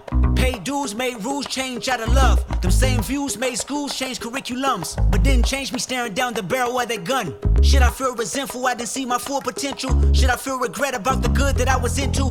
Everything is everything, this ain't coincidental. I woke up that morning with more heart to give you as I bleed through the speakers, feel my presence. To my brother, to my kids, I'm in heaven. To my mother, to my sis, I'm in heaven. To my father, to my wife, I'm serious. This is heaven. To my friends, make sure you count them blessings. To my fans, make sure you make them investments. And to the killer that spared up my demise, I forgive you, just know your soul's in question. I seen the pain in your pupil when that trigger had squeezed. And though you did me gruesome, I was surely relieved. I completed my mission, wasn't ready to leave. But fulfilled my days, my creator was pleased. I can't stress how I love y'all. I don't need to be in flesh just to hug y'all. The memories recollect just because y'all celebrate me with respect. The unity we protect is above all. And Sam, I'll be watching over you. Make sure my kids watch all my interviews. Make sure you live out our dreams we produce. Keep that genius in your brain on the move. And to my neighborhood, let the good prevail. Make sure them babies and the leaders out of jail. Look for salvation when troubles get real. Cause you can't help the world until you help yourself. And I can't blame the hood the day that I was killed. You had to see it, that's the only way to feel. And though my physical won't reap the benefits, the energy they carry on admit still, I want you.